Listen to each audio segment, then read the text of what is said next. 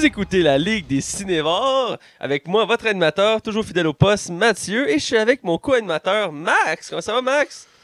Je suis en peine d'amour. Ah là là, c'est difficile, Mais hein? Je survivrai, Ouais. car je suis fait fort. Je suis un homme rempli d'espoir. C'est pour ça que t'as une caisse de 24 à côté de toi, hein? Ouais, puis une seringue dans le bras.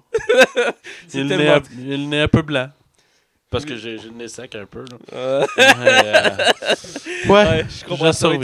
Et on a avec nous notre collaborateur habituel, euh, Hugo. Hey, hey! Euh. Ouais, ça, tu te poudres le nez, toi aussi. Oui!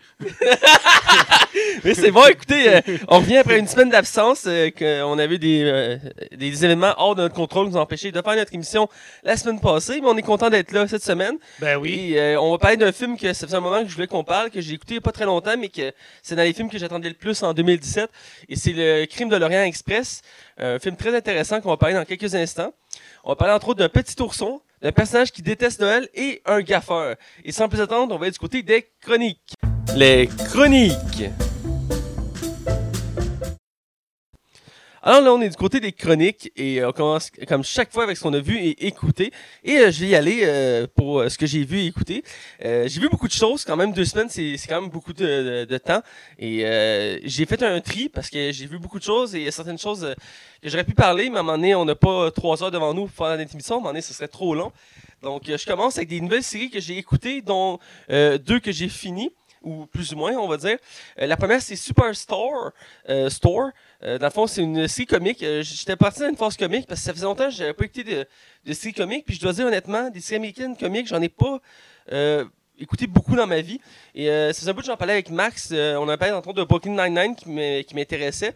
Et euh, ça a donné que je cherchais à écouter cette série-là sur mon, mon site habituel. Et je suis tombé sur cette série-là, Superstore. Et dans le fond, on suit euh, des employés qui travaillent dans un magasin qui ressemble à un Walmart. C'est un Cloud9, ça s'appelle. C'est un magasin fictif. Et on suit leur, euh, leur, leur quotidien dans un magasin de grande surface et, et puis entrecoupé avec des clients. Puis tu vois des situations, tu te dis, ça, ça arrive tellement dans les magasins, ce genre de situations-là. C'est tellement. Moi, je, je trouve que ça venait me chercher parce que j'ai travaillé longtemps dans le public. Et je, je me reconnaissais dans les situations que je voyais. Puis j'étais comme. Je suis pas surpris, mais des fois, ça a l'air vraiment intense, mais tu dis, ça peut être probable. là. Je veux dire, les clients, des fois, ils font tellement de conneries en magasin que. Puis c'est très bon, puis c'est très drôle. Moi, j'ai une amie qui travaillait dans le métro à- sur la ligne verte à Montréal. Puis elle travaillait au couche-tard.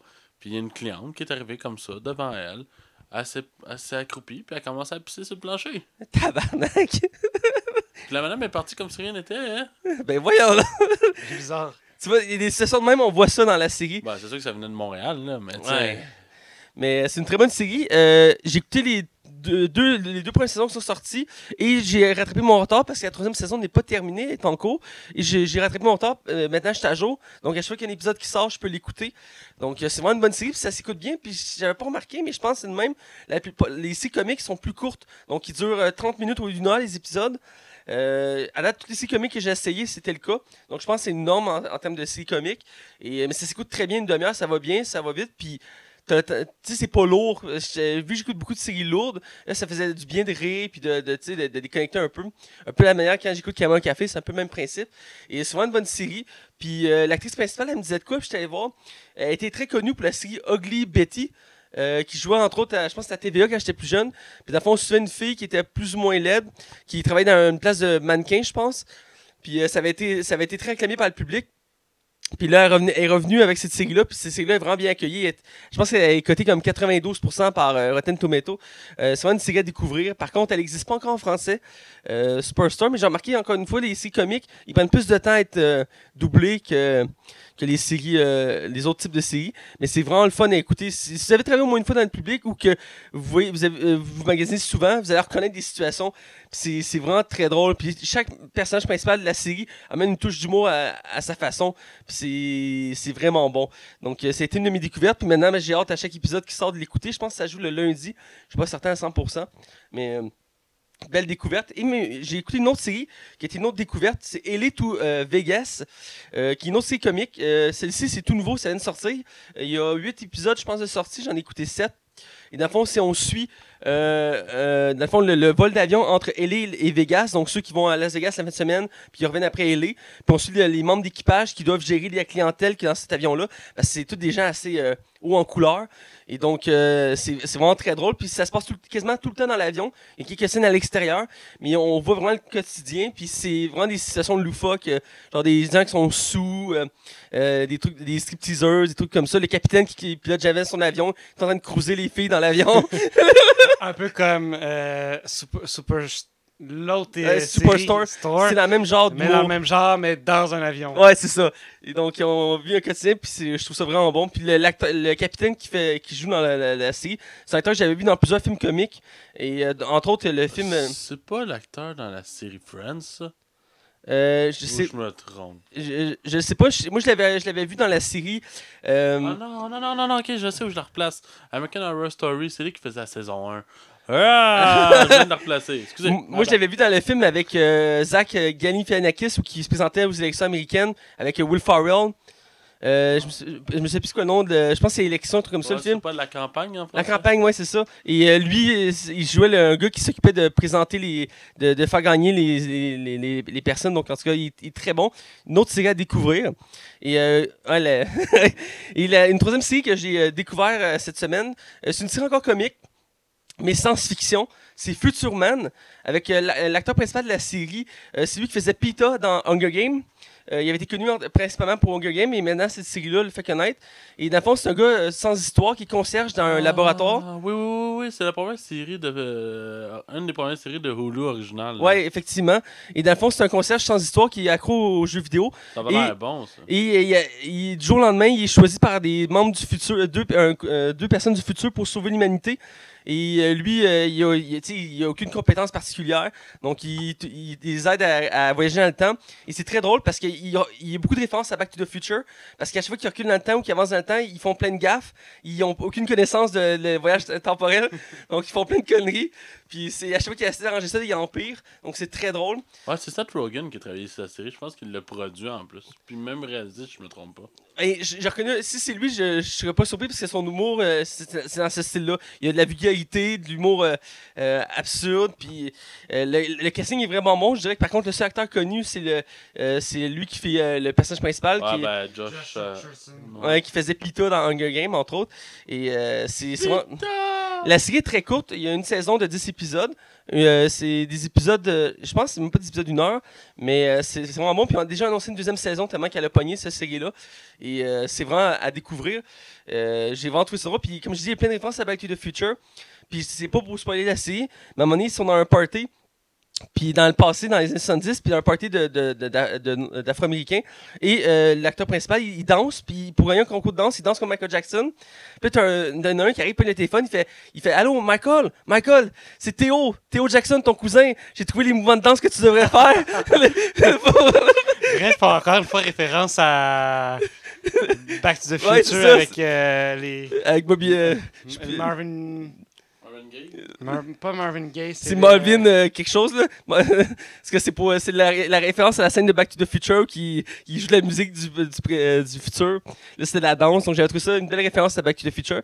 Mais une autre série à découvrir, puis je trouve celle-là, elle se, déta- elle se dé- détache des autres parce qu'il mélange la science-fiction puis l'humour, ce qu'on voit pas très souvent d'habitude euh, dans ce genre-là. Donc, euh, je trouvais ça vraiment rafraîchissant comme série. Puis ça se coûte très bien, donc euh, à, découvrir. Et comme dernière série que j'ai écouté cette semaine, j'ai beaucoup de stock, je, l'ai déjà dit en avance, mais je l'ai pas fini celle-ci. On est habitué, man. Euh, c'est la série Jessica Jones saison 2 qui vient de sortir jeudi. Et euh, je, je l'ai commencé, donc je suis à l'épisode 7 sur 13. Donc comme j'ai dit, je l'ai commencé. Et euh, écoute, euh, intéressant comme série. Euh, la, la première série m'avait laissé correct. J'avais apprécié, j'avais beaucoup aimé le méchant, entre autres de la première sa- saison. Et euh, c'est quand même un bon personnage. Jessica Jones, je dirais, c'est pas celle qui brille le plus euh, dans les super-héros qu'on a pu voir. Mais elle a une bonne personnalité. Et je dirais que c'est comme il y, y a un défaut qui s'en ressort que j'ai remarqué dans les autres séries, c'est qu'elle lente, elle est lente à partir cette série-là, un peu comme les autres. Euh, ça prend quelques épisodes euh, avant que ça, ça, ça- ça- ça s'accroche vraiment. Euh, mais dans l'ensemble, la série est bonne. Il y a un mystère qui, qui est vraiment intéressant euh, sur les origines des pouvoirs de Jessica Jones. La série tourne autour de ça, comment elle a eu ses pouvoirs. Et il y a- il y a- ce qui est le fun, c'est que maintenant, vu que l'univers est établi, il y a beaucoup d'interactions avec des personnages des autres séries qui sont de Netflix, donc euh, des personnages de Daredevil, Iron Fist, tout ça. Donc il y a une belle interaction et euh, l'histoire est vraiment intéressante. Puis euh, je dirais que les effets spéciaux sont bons dans ce série-là. Je sais qu'il n'y en a pas tant que ça parce que ses pouvoirs sont assez simples à, faire, mais il reste que c'est bien fait. Un peu comme dans la série Luke Cage que j'aimais bien, sa force et sa résistance étaient bien montrées à la, TV. Donc dans ce cas-ci, c'est la même chose. Donc une bonne série. J'ai hâte de voir la fin, voir euh, c'est. S'il y a une bonne fin à ça. Euh, Mais euh, espérer, il y, a des- il y a des- une belle tournure à la fin de la série, ce que j'ai compris. Donc, j'ai hâte de voir. Euh, donc, euh, ça, c'est pour les séries. Et euh, je vais m'arrêter avec un film. J'en avais écrit plusieurs, mais ça fait un petit bout que je parle, donc je vais vous laisser un peu plus d'espace. Euh, j'ai vu Daddy Home 2. Euh, je pense que c'est euh, mon, euh, mon beau-père euh, d- euh, mon mon père 2, je pense, euh, en français. Euh, c'est la suite du premier film qui était sorti l'année passée avec Will Ferrell et euh, euh, Mark Wahlberg. Et là, c'est la suite, dans le fond, c'est que là, ils sont des amis, tout ça. Et là, c'est leur père à eux qui viennent les rejoindre pour Noël. Ils doivent gérer là, cette situation-là. Et c'est joué par Mel Gibson. Puis malheureusement, je connais pas le nom de l'acteur de l'autre, mais il est très connu dans le côté humour euh, aux États-Unis. Il était connu entre autres pour SNL. Et euh, ils doivent gérer ça. Et c'est la même, la même, je dirais la même situation que dans le premier film avec leur père. Ils doivent gérer ça. Je dirais qu'il est moins drôle que le premier film. Reste que j'aime beaucoup l'humour de Will Ferrell, mais dans ce cas-ci, je trouve qu'il en perd quand même un peu. Je dirais qu'un qui se détache bien, c'est Mel Gibson dans le film. Euh, c'est rare qu'on le voit dans les trucs d'humour, puis je trouve qu'il est bon dans le côté humour. Mais dans l'ensemble, j'étais un peu déçu de ce film-là. Je suis un grand, grand fan de, de Will et de Mark euh, Wahlberg, mais euh, le premier était vraiment meilleur que le deuxième. Le deuxième, il est correct, c'était une suite, faire une suite. Euh, mais il y, y a beaucoup de gars qui étaient pas aussi bons que. Puis d'autres que c'était du déjà vu, entre autres. Donc je trouve ça un peu dommage qu'il aurait probablement pu plus travailler le film. J'ai par contre qu'une petite surprise que je m'attendais pas. Il y a plus de place à John Cena qui était présent qu'à la fin du premier film. C'était il vient à la dernière scène du film, c'est le, dans le fond, le- parce que dans le fond, Mark Wahlberg, il, se trouve une nouvelle femme, il- elle a déjà des enfants, puis ben, son beau-père, lui, il arrive, c'est John Cena, il est encore plus cut que sais, c'est pour faire comme le lien. Et dans ce film-là, ben, il y a une, plus de scènes avec lui, donc j'aime bien ça, parce que John Cena, je le trouve vraiment bon, quoi que c'est pas l'acteur du siècle, mais il y a comme sa prestance à la John Cena, Euh, c'est vraiment un ancien lutteur, donc... euh, Ouais, ben c'est ça, je l'ai vu en plus. Il allait jouer dans un nouveau film. euh, je pense que ça s'appelle comme Cock Block. Là. Il se met comme de la bière dans les fesses. Ah, il sacrément! fait le saut, fait que je te laisse deviner la suite. Là. Ah, ça va être terrible, ça va être terrible. Ouais. Mais euh, voilà, donc c'est ce que j'ai vu pour euh, que j'ai essayé de vous parler, ce que j'ai vu, j'ai vu beaucoup de choses. Quand même, deux semaines, ça passe beaucoup. Et je m'étais laissé, euh, je m'étais décidé de, de, de découvrir plus de séries. C'est un moment que j'ai- j'écoutais j'écoutais pas autant de nouvelles séries. Ah, tu t'en es promis, euh, tu l'as tenu. Ouais, ouais, je te donne- je te donne de parole. Hein. Donc, euh, je, vais, je vais aller avec Hugo. On va, Hugo va nous dire ce qu'il a vu cette semaine. Hey, euh, j'ai tellement vu de choses depuis ma dernière visite, j'ai dû faire un tri. Écoute, Ah, euh, écoute. je vais m'arrêter à deux affaires. Ça, Ah. J'ai juste vu deux Il a affaires. filtré ça, là. J'ai- J'ai filtré ça au max. Euh, je parlais que dans mes, dans mes dernières visites que je regardais Stargate, Ouais, la, Porte des Étoiles, la première série. première, euh, première série. Euh, j'ai fini la première saison, Ah. enfin, après tout ce temps. Après quoi, trois mois?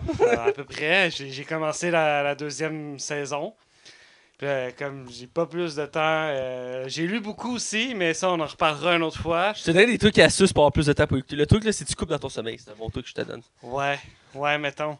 Là, j'ai ma fin de saison euh, hivernale qui, approche, fait que euh, je vais peut-être couper dans mon sommeil. Bref, là. aimé la première saison de Star J'ai j'ai aimé la première saison, puis euh, la fin est comme déstabilisante, là, puis t'es t'es comme... C'est un peu le but de la série. Hein. T'es tout le temps surpris quasiment à chaque épisode. Euh, c'est... Je me rappelle quand j'écoutais ça à l'époque à la TV, à Z, je crois. Et euh, c'était. Z ou euh, TQS. Ouais, TQS aussi. Et c'était tout le temps surprenant comme série. Il y a des belles tournures. Et euh, les, les- la première série, c'est la meilleure, là, la, la série Stargate. Atlantique est bonne aussi. Euh, mais je dirais qu'à force du temps, ils ont perdu la qualité. Puis euh, Universe, moi, j'ai jamais fini Universe. Mais euh, à un moment donné, après 20 saisons, le jus, il- il- Tu finis la première saison de Stargate, puis t'es comme, mais est-ce qu'il va y avoir une suite? Qu'est-ce qui se passe? Pourquoi ça arrête là? Puis il y a 10 saisons. Euh, finalement, tu te rends compte qu'il y a 10 saisons, puis euh, 4 films, là. t'as 4 films, puis t'as la préquelle, Ouais, la préquelle qui vient la de sortir. préquelle de la préquelle. Ouais. Bref, voilà pour ce qui est de la porte des étoiles. J'ai euh, vu Cars 3. Ah! Tu Oui. aimé? Ben, j'ai aimé ça. euh, ça, ça, ça boucle, ça finit bien la boucle de, Ouais, de des Cars. bagnoles. De, tu vois que. euh, j'ai oublié son nom. De la- Flash McQueen? Flash McQueen. Euh, il forme une, une nouvelle personne, puis ça a bien l'air de. C'est comme la nouvelle génération. comme il forme la nouvelle génération, puis on dirait que ça, ça fait juste comme j'espère que ça va finir après le troisième. Ah, mais ça boucle la boucle. Ça boucle la Regarde, boucle. euh, ces anciens films d'animation sont partis faire des grosses sagas. Qui sait, peut-être dans 5-10 ans, ils vont décider de passer une nouvelle trilogie de cards. Avec pas- euh, la, la- la nouvelle bagnole. Peut-être bien, parce que tu sais, là, en ce moment, on a une nouvelle saga de Toy Story. Euh, là, c'est les Incroyables qui arrivent cet été. Mhm. Euh, ils sont forts, ces Les films. mignons. Les mignons, ça, ils en ont fait pas mal. Euh, Air de glace, on a eu pas mal aussi. Exact. Mais voilà, donc euh, c'est cool, c'est cool. Ah oui, oui. Et on va finir avec le tour d'horizon avec Max.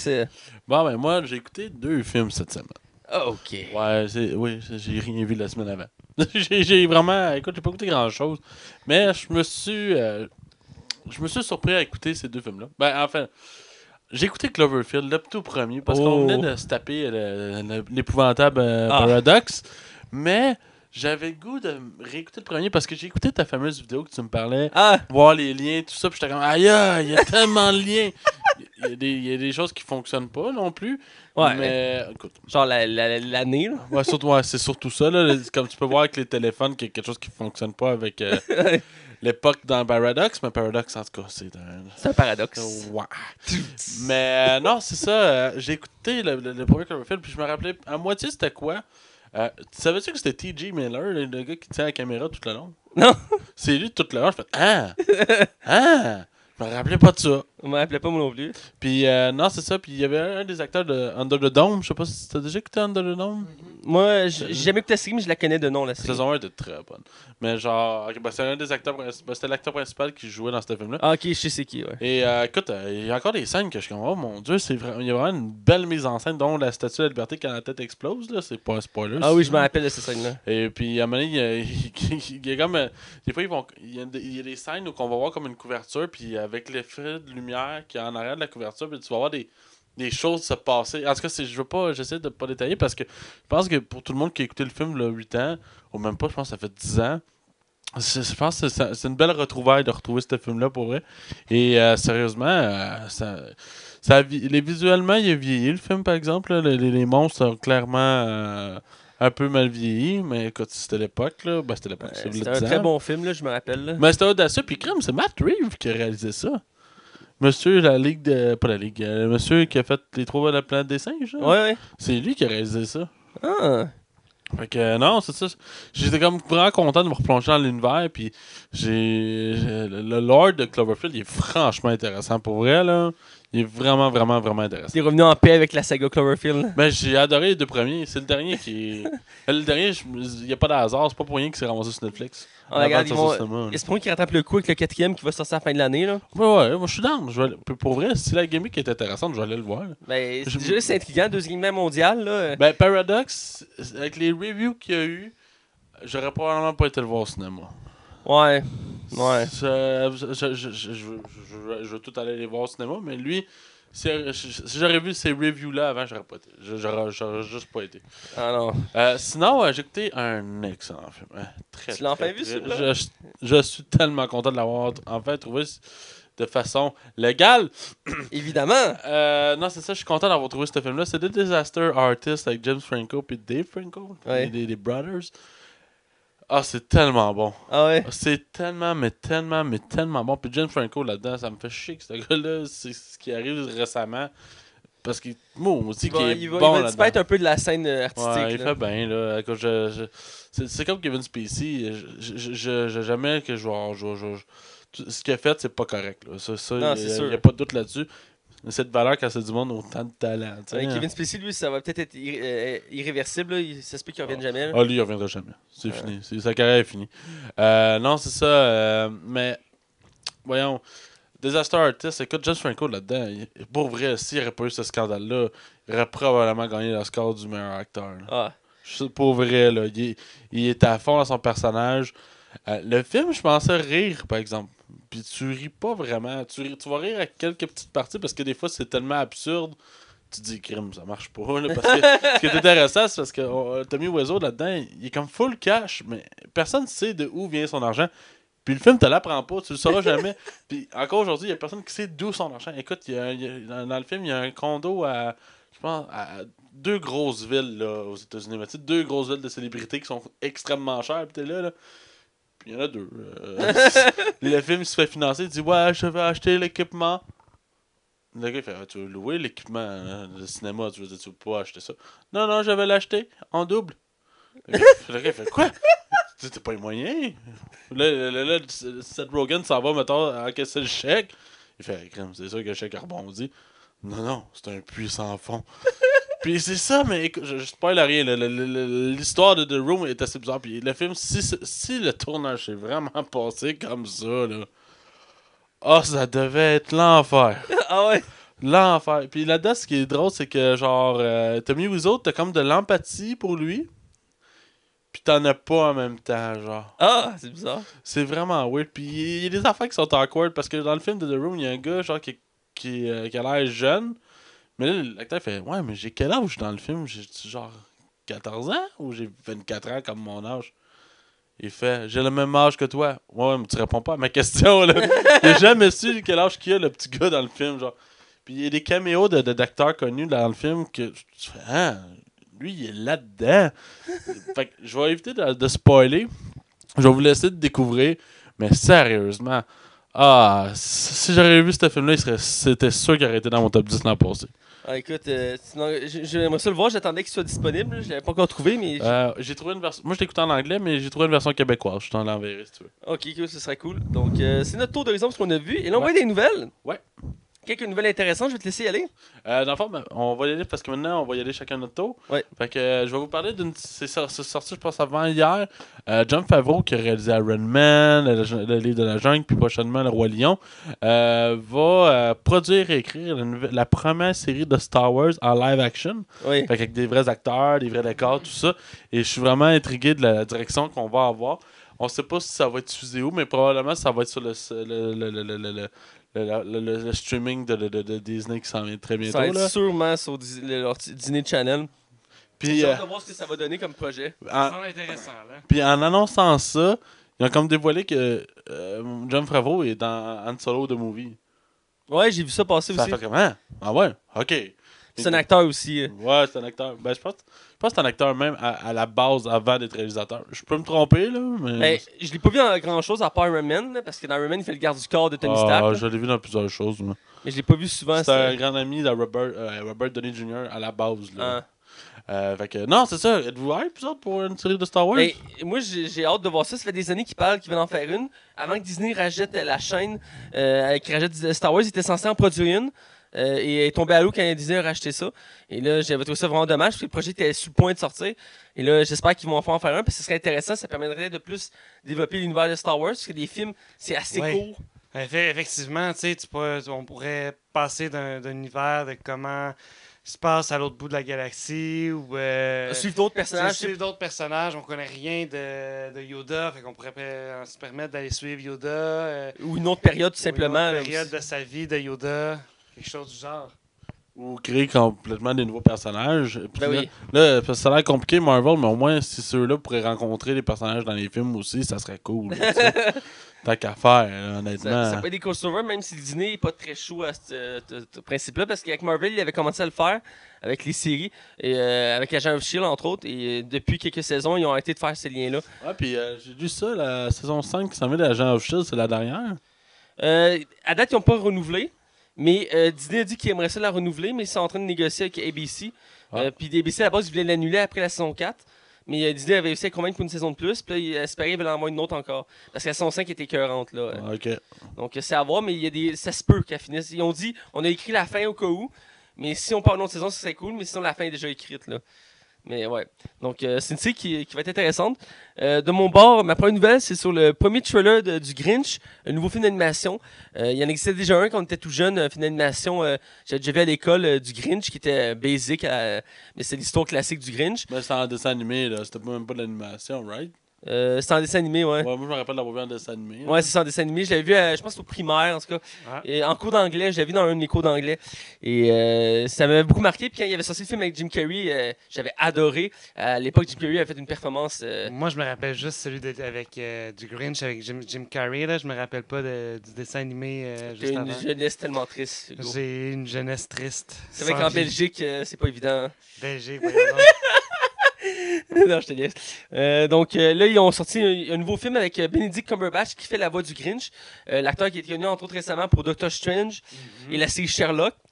Et euh, là, il prête sa voix à- au Grinch. Et la bande je la trouve euh, assez bien. Euh, les dessins sont très beaux. euh, très- Exact, tout est bien fait, tout est bien clair. euh, J'ai pas vu c'était quel studio qui le faisait par contre, là, mais. euh, euh, Illumination, c'est eux autres qui font les détestables moi. Ah, c'est ça, ok. Ben, leurs dessins sont très beaux, puis l'histoire a l'air bonne. Ça a l'air. euh, il, il dirait qu'il revoit l'histoire classique du Grinch, mais d'une nouvelle façon. Parce qu'à un moment donné, c'est ça, on l'a déjà vu quelques- à plusieurs reprises, il faut trouver un moyen de le renouveler. Mais ça me fait. Ce que c'est qui est drôle, c'est que c'est la. Ça, c'est- ça s'est basé sur l'univers de Dr. Seuss. Et ce qui est comique avec ça, c'est qu'il y a eu un film, un autre film d'animation, c'était Ayrton entend un qui, et c'était Jim Carrey qui faisait la voix. Je pense que c'était de l'éléphant. Ah, ok. T'as jamais vu ça, un qui? Ah, come on, boys. Mais voyons, tu manques de quoi, Matt? Ben oui, Hugo, ben oui. T'as jamais entendu la fameuse phrase des caca papillons? Oui, j'ai déjà vu ça. Dans mon monde à moi, il n'y a que des poneys. Je connais juste l'extrême. Tu l'as tellement bien, Hugo. Je connais juste l'extrême, j'ai jamais vu le film. Mais bref, la balance me donne le goût de voir le film. Euh, donc, je crois qu'il va logiquement sortir à Noël prochain. Euh, mais je vais vouloir l'écouter. C'est le genre de film d'animation que je trouve intéressant. Euh, surtout que le Grinch, j'aime beaucoup ce personnage-là. Je le trouve vraiment différent des. il se détache des autres films de Noël, des autres personnages de Noël qu'on a d'habitude. Celui-là, il est comme plus négatif, puis il amène un humour noir à sa façon. Donc, j'ai hâte de voir. Donc, pour te relancer avec ta prochaine nouvelle. Ben, on va parler de merde. Complètement de la merde. Ah, t'aimes ça en parler en merde. J'aime la merde. Je suis négatif. Je suis vraiment négatif. Euh, ah, actuellement, on- pour une fois, on fait une nouvelle qui a rapport à la France. Euh, et, euh, et malheureusement, en France, on a comme une tendance ces derniers temps de réaliser des films sur leur bande dessinée. Ouais, sur bande dessinée. Tu sais, euh, Astérix, je comprends. Même Astérix, à la base, je, ça je l'imaginais déjà bien en film, même quand j'étais plus jeune. Les aussi qui ont Ouais. fait il y a quelques années. Ouais, les qui avaient décidé de prendre une direction plus sérieuse Ouais. qu'une comédie. Ce que j'avais trouvé osé, mais le film, malheureusement, tombé à plat vraiment vite. Ouais. Euh, mais là, ils ont fait Spiro, ils ont fait le petit Spiro, ils ont fait euh, ouais, Bully Bill, ils ont fait euh, Gaston Lagaffe. Ben. On va parler de Gaston Lagaffe. On a vu la bande-annonce qui est sortie, je pense, la semaine passée. Puis c'est épouvantable, c'est dégueulasse. Le, poster, là, épouvantable. Je, je pense que tu l'as pas vu, Non. mais le poster, c'est tellement mal monté, là. C'est. Ah! Mais ce coup, j'avais pas reconnu les personnages. Je connais de nom, mais j'ai jamais lu les BD. Mais ce coup, j'avais pas reconnu les personnages. Puis c'est quand j'ai vu la, la, la fiche, pas la fiche, mais les, les dessins, ben, c'est là que j'ai reconnu les personnages. Mais comme j'ai dit, je connaissais pas vraiment la BD. Euh, mais je pense qu'il faut quand même y laisser sa chance. Je veux dire, Euh, c'est une adaptation, c'est pas évident d'adapter une BD. Astérix, ils l'ont quand même bien réussi. Euh, mais euh, c'est pas que de tous comme Lucky Luke, on en a parlé. Euh, C'était correct, mais je veux dire, on partait d'une direction qu'on s'attendait pas. Et, a- Je sais pas si tu te rappelles des Dalton, là, mais c'était pas Dalton, c'est dégueulasse. Non, mais pour vrai, je pense que en France, ils cherchent beaucoup. Ils veulent avoir leur univers de bande dessinée, eux autres, ça, au cinéma. Ouais. Puis ça fonctionne pas. Pour vrai, il y a, à part Astérix, il n'y a aucun qui a marché. Ouais, je pense que t'as raison. Je je suis tout à fait d'accord. Je pense que j'aurais mieux préféré voir un Gaston Lagaffe en dessin animé que plutôt Ouais. avec euh, des, il y avait un, je pense, qui avait marché. C'est le singe jaune avec des points noirs. Les marsupilami. Ouais. Lui, il me semble qu'il avait marché, Il y lui. avait Céline Dion dans le film. Il y avait Céline Dion. Il y avait Céline Dion dans le film. Mais voyons donc. Voyez-moi pourquoi, là, Céline Dion était dans le film. D'accord. What the fuck? Donc, euh, euh, c'est toi, moi, qui parlais de cette nouvelle-là, déjà. C'est moi. Ah. C'est moi. Ah, C'est moi, ah, moi. bon. Donc, euh, de mon côté, euh, il y a un autre balance qui est sorti d'un film que je savais pas qu'il allait arriver. Puis c'est assez surprenant. Ouais. Euh, Parce que moi non plus, je savais pas au courant que ça, ça se faisait. Ouais, c'est euh, c'est dans le fond, c'est une suite à Winnie le Pooh, si on peut dire. Euh. Ouais, c'est ça. C'est une suite à Winnie le Pooh qui se passe euh, bien des années plus tard. Et dans le fond, c'est que le, le- le garçon dans l'histoire principale, pour ceux qui connaissent Winnie le Pooh ou pas, dans le fond, on suit un garçon qui est entouré de personnages animés, euh, un petit ourson qui parle, un âne, tout ça. Et euh, Un fond, kangourou. un kangourou, Un petit, euh, un petit porcelet. un porcelet, voilà. Le petit gros, là, avec sa queue, qui, euh, il saute dessus, là. Ouais, J'ai hâte exactement. de le voir, c'est en live action, ça va bien fitter. ouais. Et là, dans le fond, le film, c'est un film britannique et qui se passe, je pense que c'est à Londres, je me trompe pas. Et dans le fond, le, le garçon est rendu un adulte, puis il a une vie un peu monotone, euh, fade et sans humour. Et là, il trouve ça dur. Et là, il recroise Winnie le Pooh. Et euh, c'est avec, entre autres, c'est l'acteur, c'est Egwen. euh, Et Gwen. euh, pas Egwen, euh, lui, il faisait Obi-Wan Kenobi dans Star Wars. Là. Ah ouais, vas-y, vas-y, je t'écoute, vas-y. Ewan Mc. euh, je sais plus. C'est Evan McGregor, je pense. McGregor, c'est ça. Je voulais juste bien le prononcer. C'est un acteur que j'aime beaucoup. Et c'est l'acteur principal du film. Il a l'air d'avoir un bon casting autour de- du film. Il y a plusieurs acteurs britanniques que je connaissais, que c'est des, des bons acteurs. Et euh, j'étais surpris, de, je m'entendais pas voir un- ce genre de film-là. Et euh, je serais curieux de le voir parce que quand j'étais petit, j'aimais beaucoup euh, l'univers de Winnie le Pooh. Quand j'étais enfant, évidemment. Et donc, je serais curieux. Je, je m'attendais pas à ce projet-là. Je sais pas ce que vous en avez pensé. Euh. Moi, je suis down, on va voir. Dans le fond, euh, Exactement. On, vient, on a vu la bande-annonce juste avant de commencer le podcast. Euh, ça a l'air intéressant. Ça a l'air. euh, ben, euh, j'aime la prémisse. à défaut de faire une suite, au moins, on, on tente quelque chose. Ouais, euh, on copie pas ce qui a déjà été fait, en fait. Là. on essaie de, de créer une nouvelle histoire dans un univers qui existe déjà. Donc, euh, Exactement. Donc, euh, on n'essaye pas trop de copier les Français non plus avec euh, Gaston Lagaffe, mais tu sais, un Winnie the Pooh, euh, c'est quand même une bonne idée. Puis c'est en faire une suite plutôt que de, de, de, de rebooter la série euh, Ouais, ou de, de faire un film en vrai, mais dans, dans l'histoire classique avec un enfant. qui est à peut-être ce qu'un des enfants de Christopher aille dans l'univers de Winnie the Pooh. Ouais. C'est peut-être la façon de relancer euh, de l'histoire. Le fond, euh, puis de préciser, mais le film c'est Christopher Robin, je crois, le movie. Exact. Et euh, je le préciser, non, si vous voulez aller le chercher, allez voir, ça, pour ceux qui connaissent Winnie the Pooh, euh, c'est vraiment très, très particulier, on s'y attend pas de ce genre de film-là. Et euh, je vais laisser Max continuer avec sa prochaine nouvelle. Ouais, ben dans le fond, euh, c'est une nouvelle que euh, je pense que c'est comme une fierté pour euh, les, euh, les Afro-Américains euh, en ce moment. Ouais. Ben, Black Panther vient d'atteindre 1 milliard de dollars. La maudite somme de 1 milliard avec un budget de 200 millions. On va se le dire, le film est rentable. Pour vrai, je suis même je suis certain que Disney s'attendait même pas à un succès aussi énorme. Là. Il s'attendait probablement que le film marche. Mais quand t'as Doctor Strange, Thor, Guardian of the Galaxy, Wonder Woman, euh, Justice League qui n'ont même pas été capables d'atteindre cette barre-là. Black Panther, qui est un personnage qui est introduit dans un seul film, puis qui est pas là longtemps, c'est majestueux. C'est comme quoi que euh, ça encourage euh, ça va encourager les studios américains à pousser à avoir plus d'acteurs noirs principaux. Autant pour les femmes. Je pense que ça, c'est une bonne chose. Parce que ça a été la preuve. Wonder Woman, euh, euh, je pense que c'est l'année passée qui est sorti. ou c'est cette année- Ouais, l'année passée. Puis ça avait été un méga hit au box-office. Ça a fait plus d'argent que tous les films de, de DC. Comme quoi que. euh, Ben, quand il se démarque, mais je veux dire, c'est un film euh, vraiment très bon et je veux dire, rafraîchissant. Euh, puis il y en a beaucoup l'ont comparé à, au, à la hype qu'il y avait eu quand Iron Man 1 était sorti. Euh, il y avait la même genre d'excitation autour de ce film-là. Euh, les attentes étaient élevées et euh, tout le monde était allé le voir, puis ça a été un succès immédiat. Euh, et, et je pense qu'il a battu Iron Man 1, je pense aussi en termes de. Ah, ben, Iron Man, c'est pas le plus rentable des Marvel. Mais c'est la base de Marvel. Ouais. C'est ce qui tient tous les films. Ce film-là, tous ces films-là qui existent, c'est à cause de ce film-là. Euh, je pense que Black Panther, ça pourrait être le même genre pour la nouvelle génération, euh, parce qu'il rentre dans une nouvelle phase, donc ça pourrait être le lien. Euh, ce serait bien parce que, je veux dire, à un moment donné, veut, veut pas, les acteurs vieillissent, et il y en a plusieurs qui veulent s'en aller. Donc, euh, en roulement de genre, ça peut être, une- ça peut être la base. Donc, j'ai hâte d'en voir. En fait, j'ai hâte de l'écouter, ce film-là, j'ai beaucoup aimé. Donc, j'ai hâte qu'il sorte club vidéo pour que je le réécoute. Alors, toi, Mathieu, te reste deux nouvelles? Ouais, deux nouvelles assez rapides. Encore d'un côté super-héroïque. D'abord, on a le droit à une première teaser de la saison 2 de Luke Cage. D'habitude, on a le droit au teaser à la fin de la saison.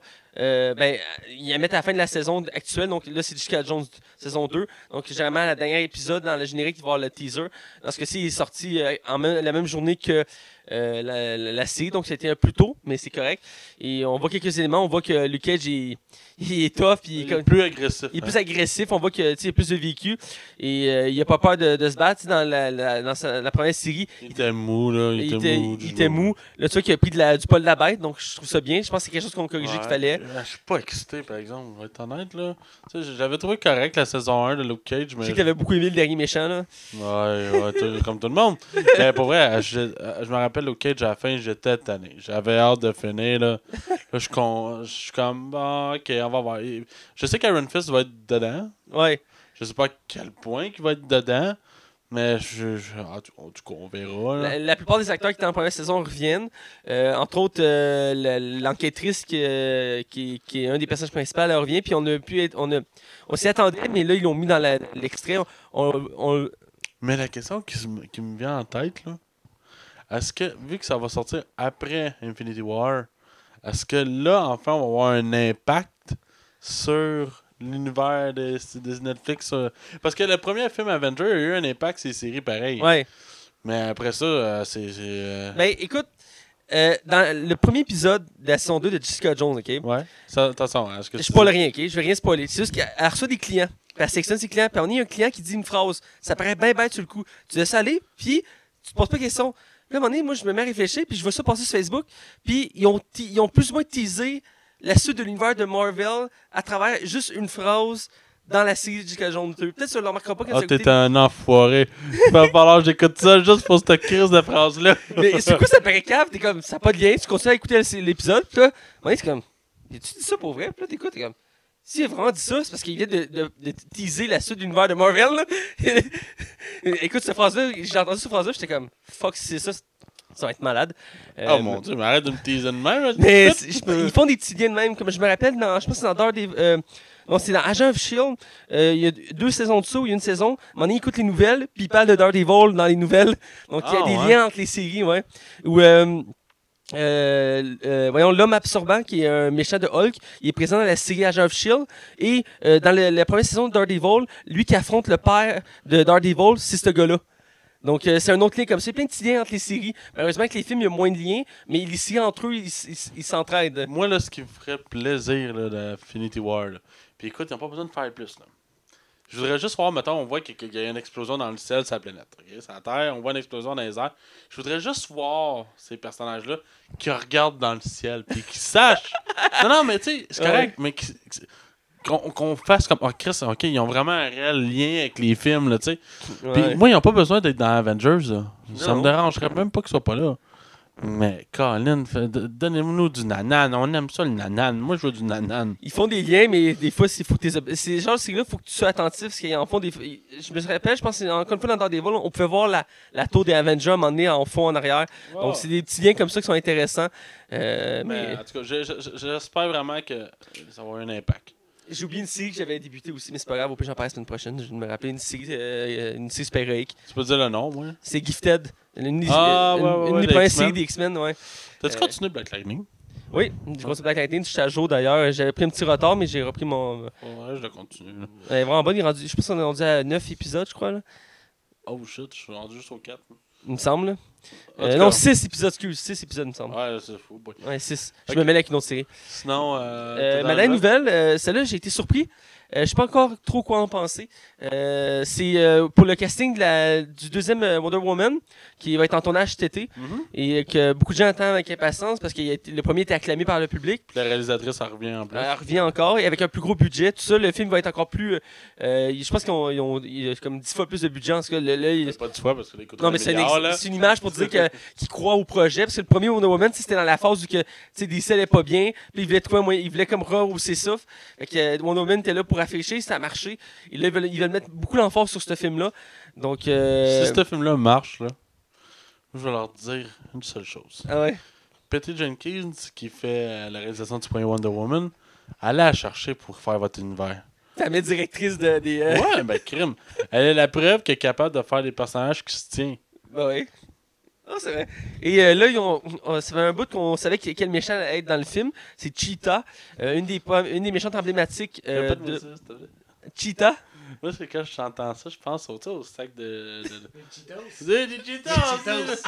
Comme de fait, en plus, c'est un, c'est un, léo- elle a un costume de léopard. C'est pas un costume, c'est qu'elle est transformée euh, en, en, en félin, si tu veux. là. Euh, c'est ce qu'elle est. Ah. La fond de Cheetah, pour mettre en contexte, c'est une archéologue qui est une amie de Wonder Woman à la base et qui va tomber sur un collier qui va mettre une malédiction sur elle. Elle va se transformer en espèce de guépard et elle va vouer une, haine envers Wonder Woman et elle va vouloir voler entre autres son lasso euh, qu'elle tient beaucoup et ça va donner une des méchantes emblématiques de Wonder Woman, des plus anciennes avec Ares qu'on a pu voir dans le premier film.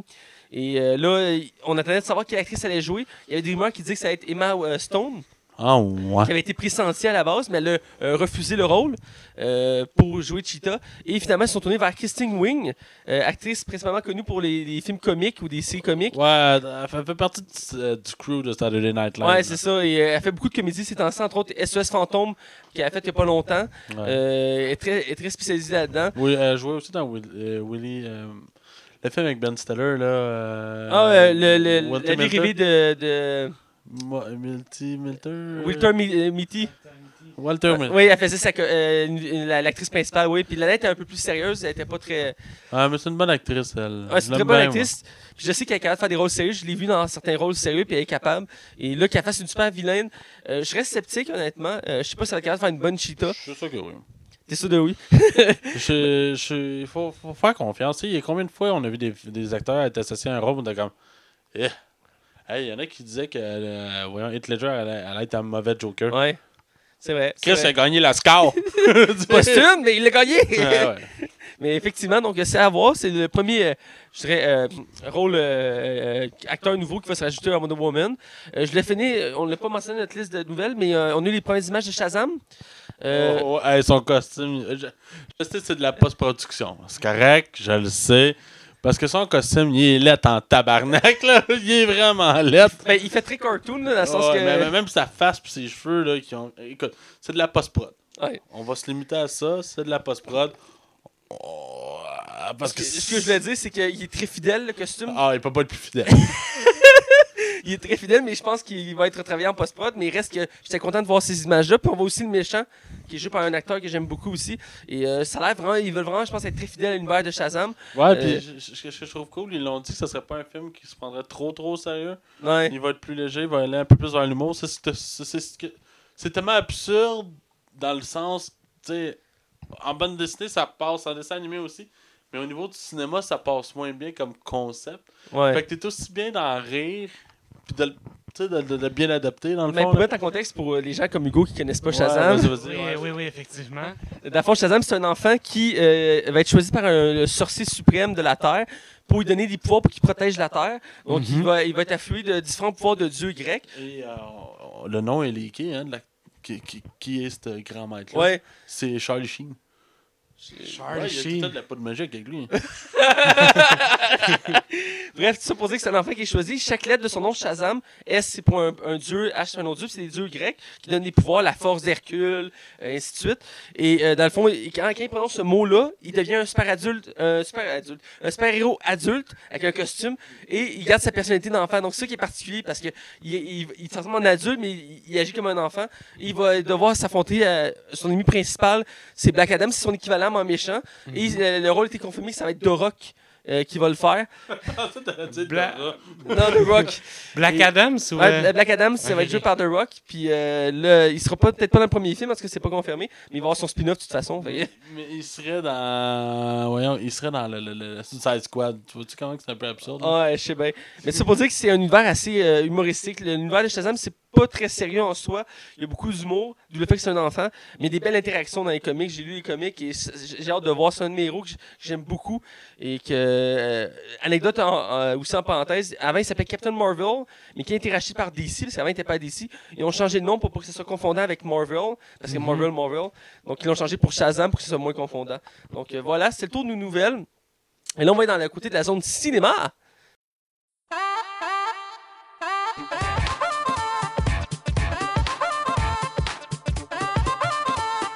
Bienvenue dans la zone cinéma.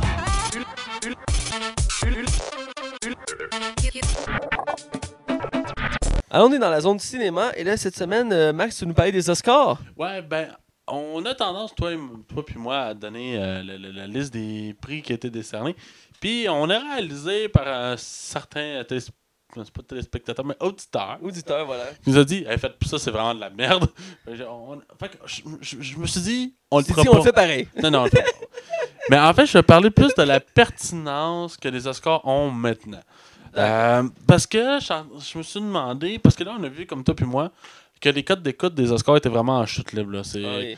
Je pense qu'on peut dire quelque chose comme 6 millions de personnes. là. C'est- Ça fait ça c'est pas année. 20 000, là. C'est 6 millions. là. Que Ça fait vraiment une différence. 6 millions. Oui, t'as beau. Comme- Je pense à 31 millions de codes d'écoute. là? C'était 28, me semble, dans mes souvenirs. Là. Le, le- le record, c'est le Titanic. L'époque du Titanic, il avait fait 55 millions. De... Ouais, puis je pense qu'il avait gagné comme 7, 8 Oscars ce Ouais. soir. Je pense que le film qui a gagné le plus d'Oscars, je pense que c'est Love of the Ring, le, The Return of King. Je sais pas. Ouais, mais ça, il en a gagné comme 11. ouais, mais c'était un grand film. On, on peut pas le nier, là, c'était un grand film. Ouais. Euh, Effectivement. c'est, écoute, je suis pas un grand fan de Love of the Ring, mais même moi, je suis capable d'admettre que. D'ailleurs, on est dû pour en critiquer un autre. Ouais, ben, c'est parce que la fille qui était- que tu nous as dit que si on critiquait son film, elle écouterait notre podcast. Je suis même pas sûr qu'elle l'écoute. Ben, ça se peut qu'elle écoute plus, mais à l'époque, elle, elle écoutait, là. Ah ouais, là, celle-là, genre. Hein? Elle a juste écouté celle-là, Je genre. sais pas. Honnêtement, ça fait longtemps que j'ai pas parlé, là. Bon, en tout cas, bref. C'est ça. Fait que je me, suis, je me suis demandé la pertinence vraiment des Oscars parce que, euh, c'est ça, justement avec les codes d'écoute qui sont dans le chute libre, puis je me suis demandé, est-ce qu'il y a encore un réel intérêt pour, mettons, toi puis moi qui gagne euh, probablement 25 000 par année, à regarder du monde qui, ont- sont multimillionnaires, se flatter dans le dos et se dire à quel point ils sont beaux puis qu'ils sont bons. Je, je sais que ça peut être drastique comme commentaire, mais j'ai l'impression que même, tu sais, j'ai l'impression, je sais pas, j'ai l'impression que on, on- c'est comme si tout ce qu'il y avait autour était plus était médiocre comparativement aux Oscars, genre les Golden Globes. euh, Mhm. euh, je- Mais tu sais qu'à l'époque, les Oscars duraient 15 minutes. C'était comme, hey, euh, by the way, vous avez reçu tel prix. Tiens, on te donne ton prix, on donne ton prix, on donne ton prix. Voilà, la cérémonie est finie. Euh, c'est peut-être, là, c'est quoi, il dure combien de temps? Je pense que c'est trois heures. Trois heures, c'est peut-être un peu long pour une cérémonie. ben ouais. Tu sais, s'ils peuvent raccourcir ça à peut-être deux heures, une heure et demie, Puis deux moi, heures. je rajouterais là-dedans des exclusivités, tu sais, des bandes annonces de films qui sont pas sortis avant. Tu sais, t'as pas besoin de mettre un blockbuster de Disney là. Ou s'ils font à trois- à- en trois heures, tu présentes les prochains films de la prochaine année qui vont sortir avec les, euh, les bandes annonces. Ouais, tu, fais, tu fais de quoi? Il- Peut-être qu'il faut refaire la, la recette. Le problème qu'il y a, c'est que on- je, je regardais souvent, je lisais, j'ai lu des articles, puis ils montraient, euh, mettons, les juges qui, des Oscars, quand il vient le temps de choisir des films, des fois, c'est des films qu'ils ont même pas vu puis qu'ils mettent. C'est souvent comme Ah non, je n'ai pas vu ce film. Ou quand il vient le temps de voter, euh, Ah non, euh, j'ai- pas vu le film.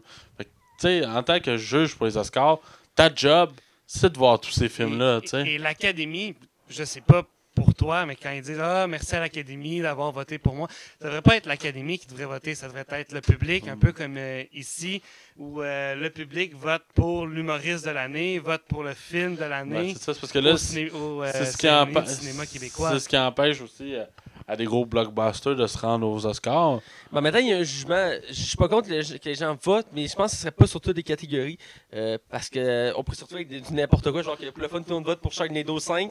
qui gagne le score du meilleur film. Ben, on va avoir un problème rendu là. quand tu regardes tous les fans de, l'univers de DC qui défendent cet, univers-là, bec et ongle, ça fait quoi On, aurait, on se qu'un Batman ou Superman malgré tout aux Oscars, tu sais ben, c'est quoi, tu sais, rendu?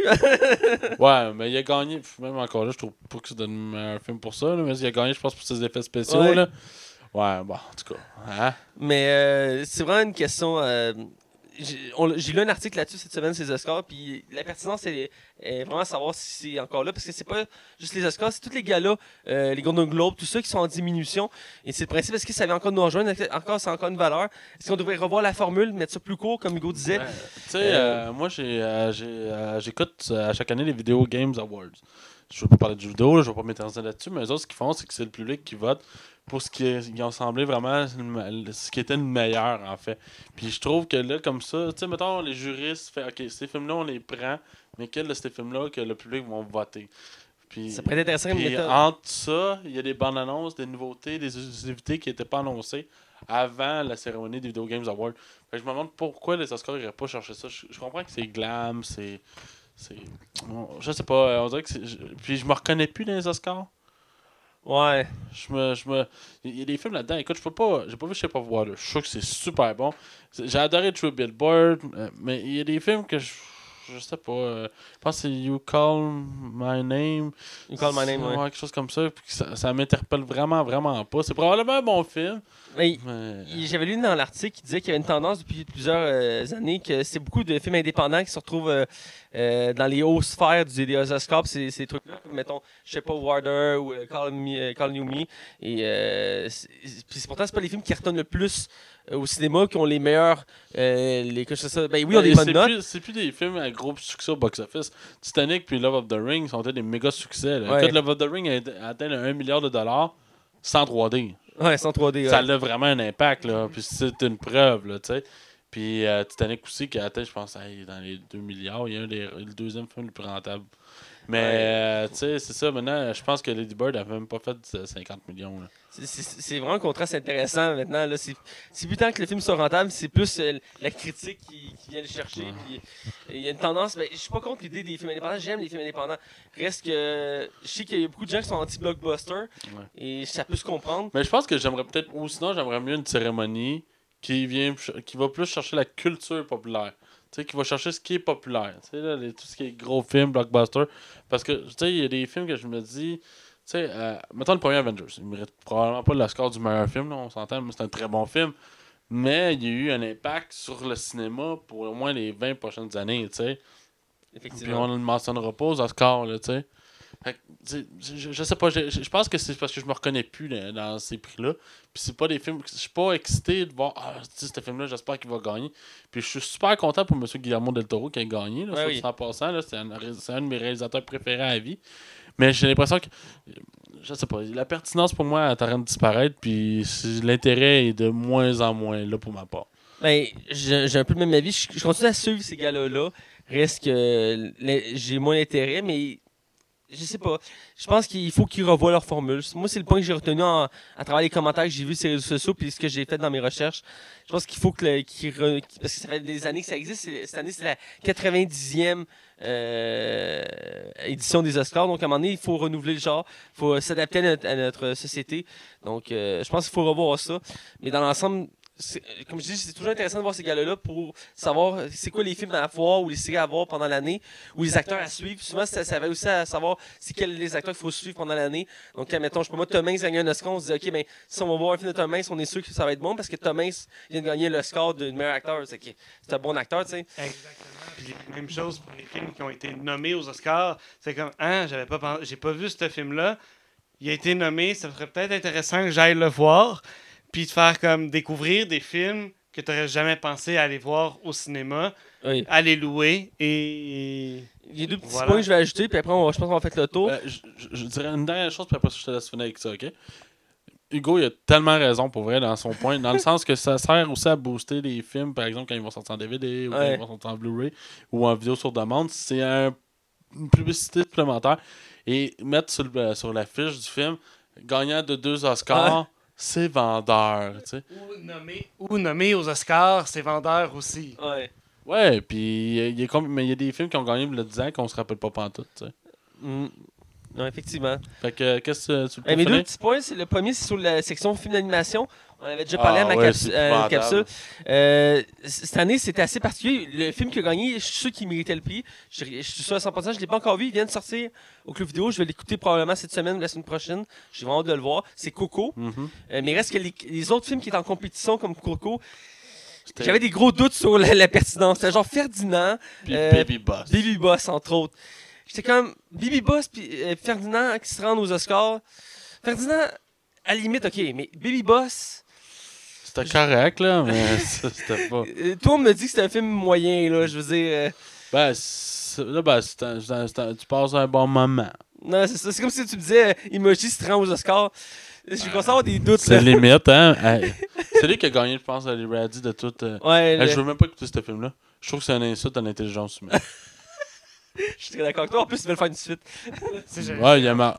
Ils ont parlé de faire une suite. Ben, Le film, il a marché. Puis il y a du monde qui te défend. C'est de la publicité pendant deux Bref. heures, puis le monde, c'est comme, moi, j'aime ça! Mon point, c'est que j'ai j'ai des gros doutes sur la façon qu'ils sélectionnent les films d'animation. Je peux comprendre qu'il n'y en a pas autant que des films en vrai, tu sais, je peux comprendre. Mais il reste que. Il y a quand même à chaque année des bons films qui sortent d'animation. Ouais, mais c'est ça, mais il y a des films qui sont plus indépendants de l'animation, puis pour aller les chercher, là. Ouais, c'est ça aussi. Puis il y en a des bons, je veux dire, je sais pas. Je donne un exemple, il y a un film que j'avais vu cette année, c'est Rango. Puis il est fait par un studio indépendant, puis c'est un super bon film. Mais c'est pas le genre de film que tu vas voir aux Oscars parce que justement, il fait pas partie des gros studios. Fait que souvent, il est caché un peu, tu sais. On le voit pas arriver. Donc, euh, souvent, des bons films d'animation comme ça. J'ai des amis qui sont très amateurs de films d'animation, puis ils m'en disent plein de titres. Je suis comme.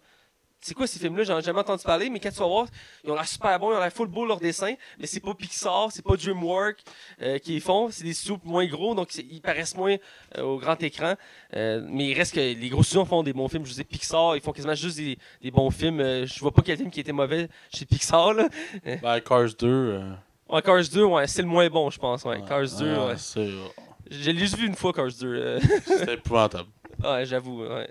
Mais dans l'ensemble, Pixar ne se trompe jamais. Monster University, j'avais été déçu. Moi, j'avais apprécié, j'ai trouvé ça nostalgique comme moment. Euh, c'est sûr que c'est pas aussi bon que le premier. là. Impossible. là. Impossible. Mais j'ai bien aimé le moment de l'écouter. Je sais qu'il était- qu'il a été critiqué pour plusieurs points, mais bref. Et mon dernier point, c'est juste un pincement au cœur. Euh, parce qu'aux Oscars, toujours un moment qui, Ah, je qui rend homm- hommage aux acteurs qui sont morts pendant l'année. Et euh, le In Memoriam, je pense que ça s'appelle. Et cette année, il y a un grand acteur qui est mort, puis ils l'ont pas nommé, puis j'ai trouvé ça vraiment dommage. Ah, oui, ok. Adam West. Adam West, lui, faisait Batman des années 60. Mais Euh, y a-tu fait du cinéma pour Batman the Movie? Euh, il a fait du cinéma, mais je vous dis, il était connu mondialement pour sa série euh, Batman. Puis ça fait, ça, ça, ça fait partie de la culture populaire, cette série-là. Puis je dis, ça a marqué une génération.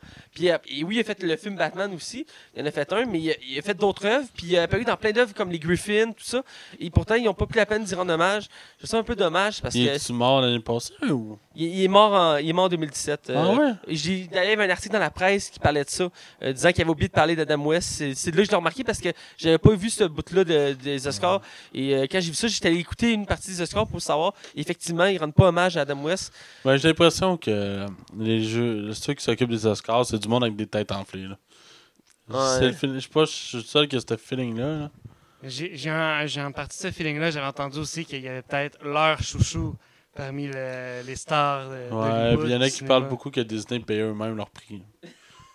puis ça aurait du sens. Il y avait quelqu'un qui, qui expliquait. J'avais lu un article, puis il expliquait, puis ça avait tellement de sens. Tu dis, Chris, c'est quasiment évident. Ouais, ben. C'est à cause de Disney que le. le- le- le- euh, voyons. Euh, a une section euh, meilleur film d'animation, c'est à cause d'eux autres. Puis avant, il gagnait quasiment à chaque fois, je pense. Ouais, parce que quand La Belle et la Bête est sortie dans le temps, euh, il n'y avait pas de section euh, meilleure animation, animation, puis ce film-là a gagné, je pense. Là, je, là, je suis pas sûr que je vais dire, mais je pense que c'est lui qui avait gagné meilleur film. Il n'y avait pas de section. Fait que depuis Euh. ce temps- depuis- fait que ils ont décidé de tout transférer les films qui sont en dessin animé et en animation dans les sections meilleur film d'animation. Comme si un film d'animation pouvait pas être meilleur qu'un tel ou tel œuvre. En tout cas. Je pense que c'est pour permettre à tous, ben pas à tous, mais je à toute catégorie d'être représentés. Je peux comprendre le litige, mais reste à mes points que je voulais ajouter des Oscars. Je pense que c'est un sujet qui va, va revenir euh, en débat euh, dans les prochaines années parce que c- on en parle de plus en plus, puis les codes d'écoute sont en descendante, donc à un moment donné, ils n'auront pas le choix de réagir. Euh, quand il n'y aura plus personne qui va les écouter, il va y avoir un problème. là. Donc surtout que ça coûte très cher organiser ce genre de soirée-là. Euh, Ouais, puis cette année, ils ne sont pas trompés dans le prix. là. ouais, aussi, ben, ils ont fait très attention hein, parce que c'était historique l'année passée.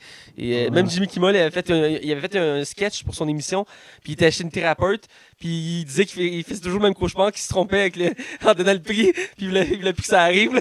Mais. euh, j'ai l'impression. Moi, j'ai un feeling que c'est un coup monté. Là.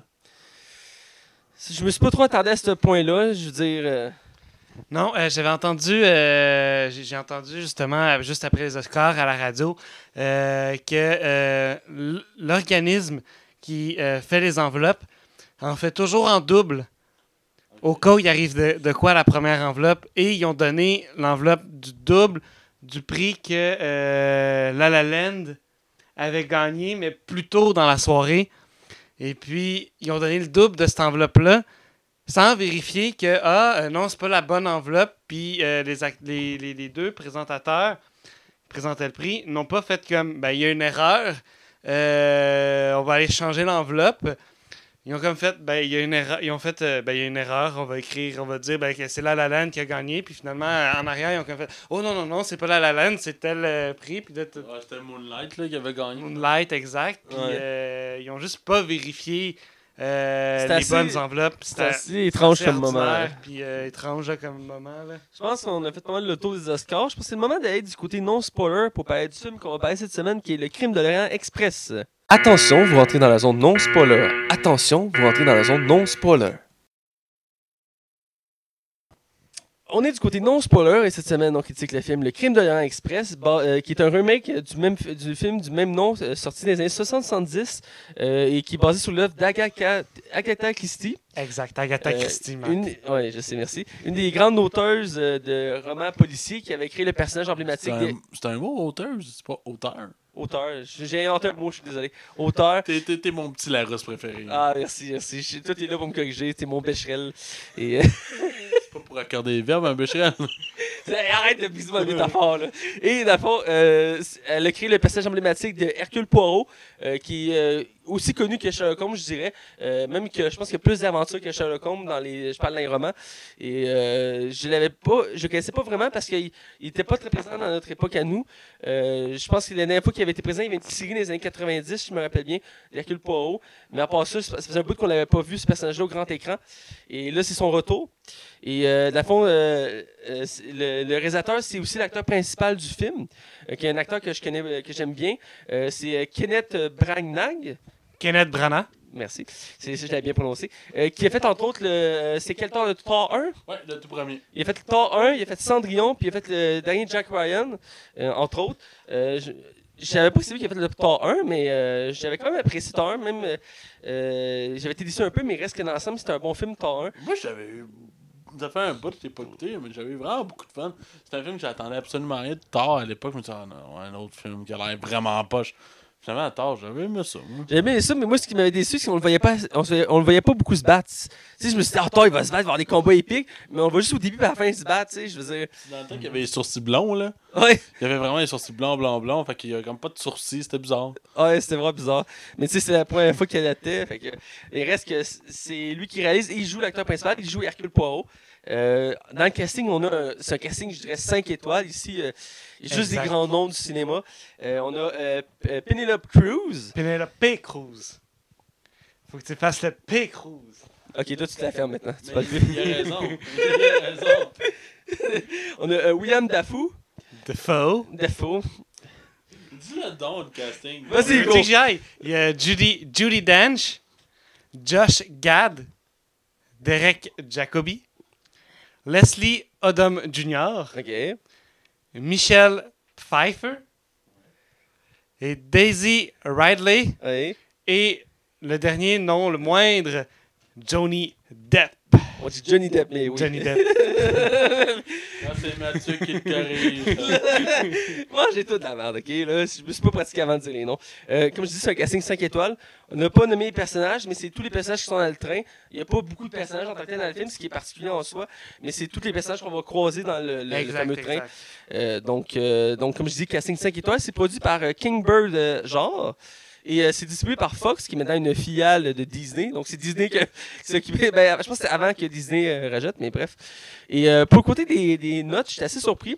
Euh, Metacritic a donné 52% d'avis positifs et euh, le public 64. Donc, pour le côté public, ils l'ont apprécié, mais la critique professionnelle l'a trouvé mitigée. Euh, donc, j'étais surpris parce que j'ai quand même apprécié le film. Moi, j'ai passé un bon moment. Puis j'ai- aimé écouter ce film-là. Euh, J'adore ce genre de, film-là d'enquête. J'ai essayé de chercher tout le long qui était le, le coupable. J'ai beaucoup apprécié. Euh, Rotten Tomatoes, un, un peu plus généreux côté critique, avec 58%. Ça reste quand même mitigé.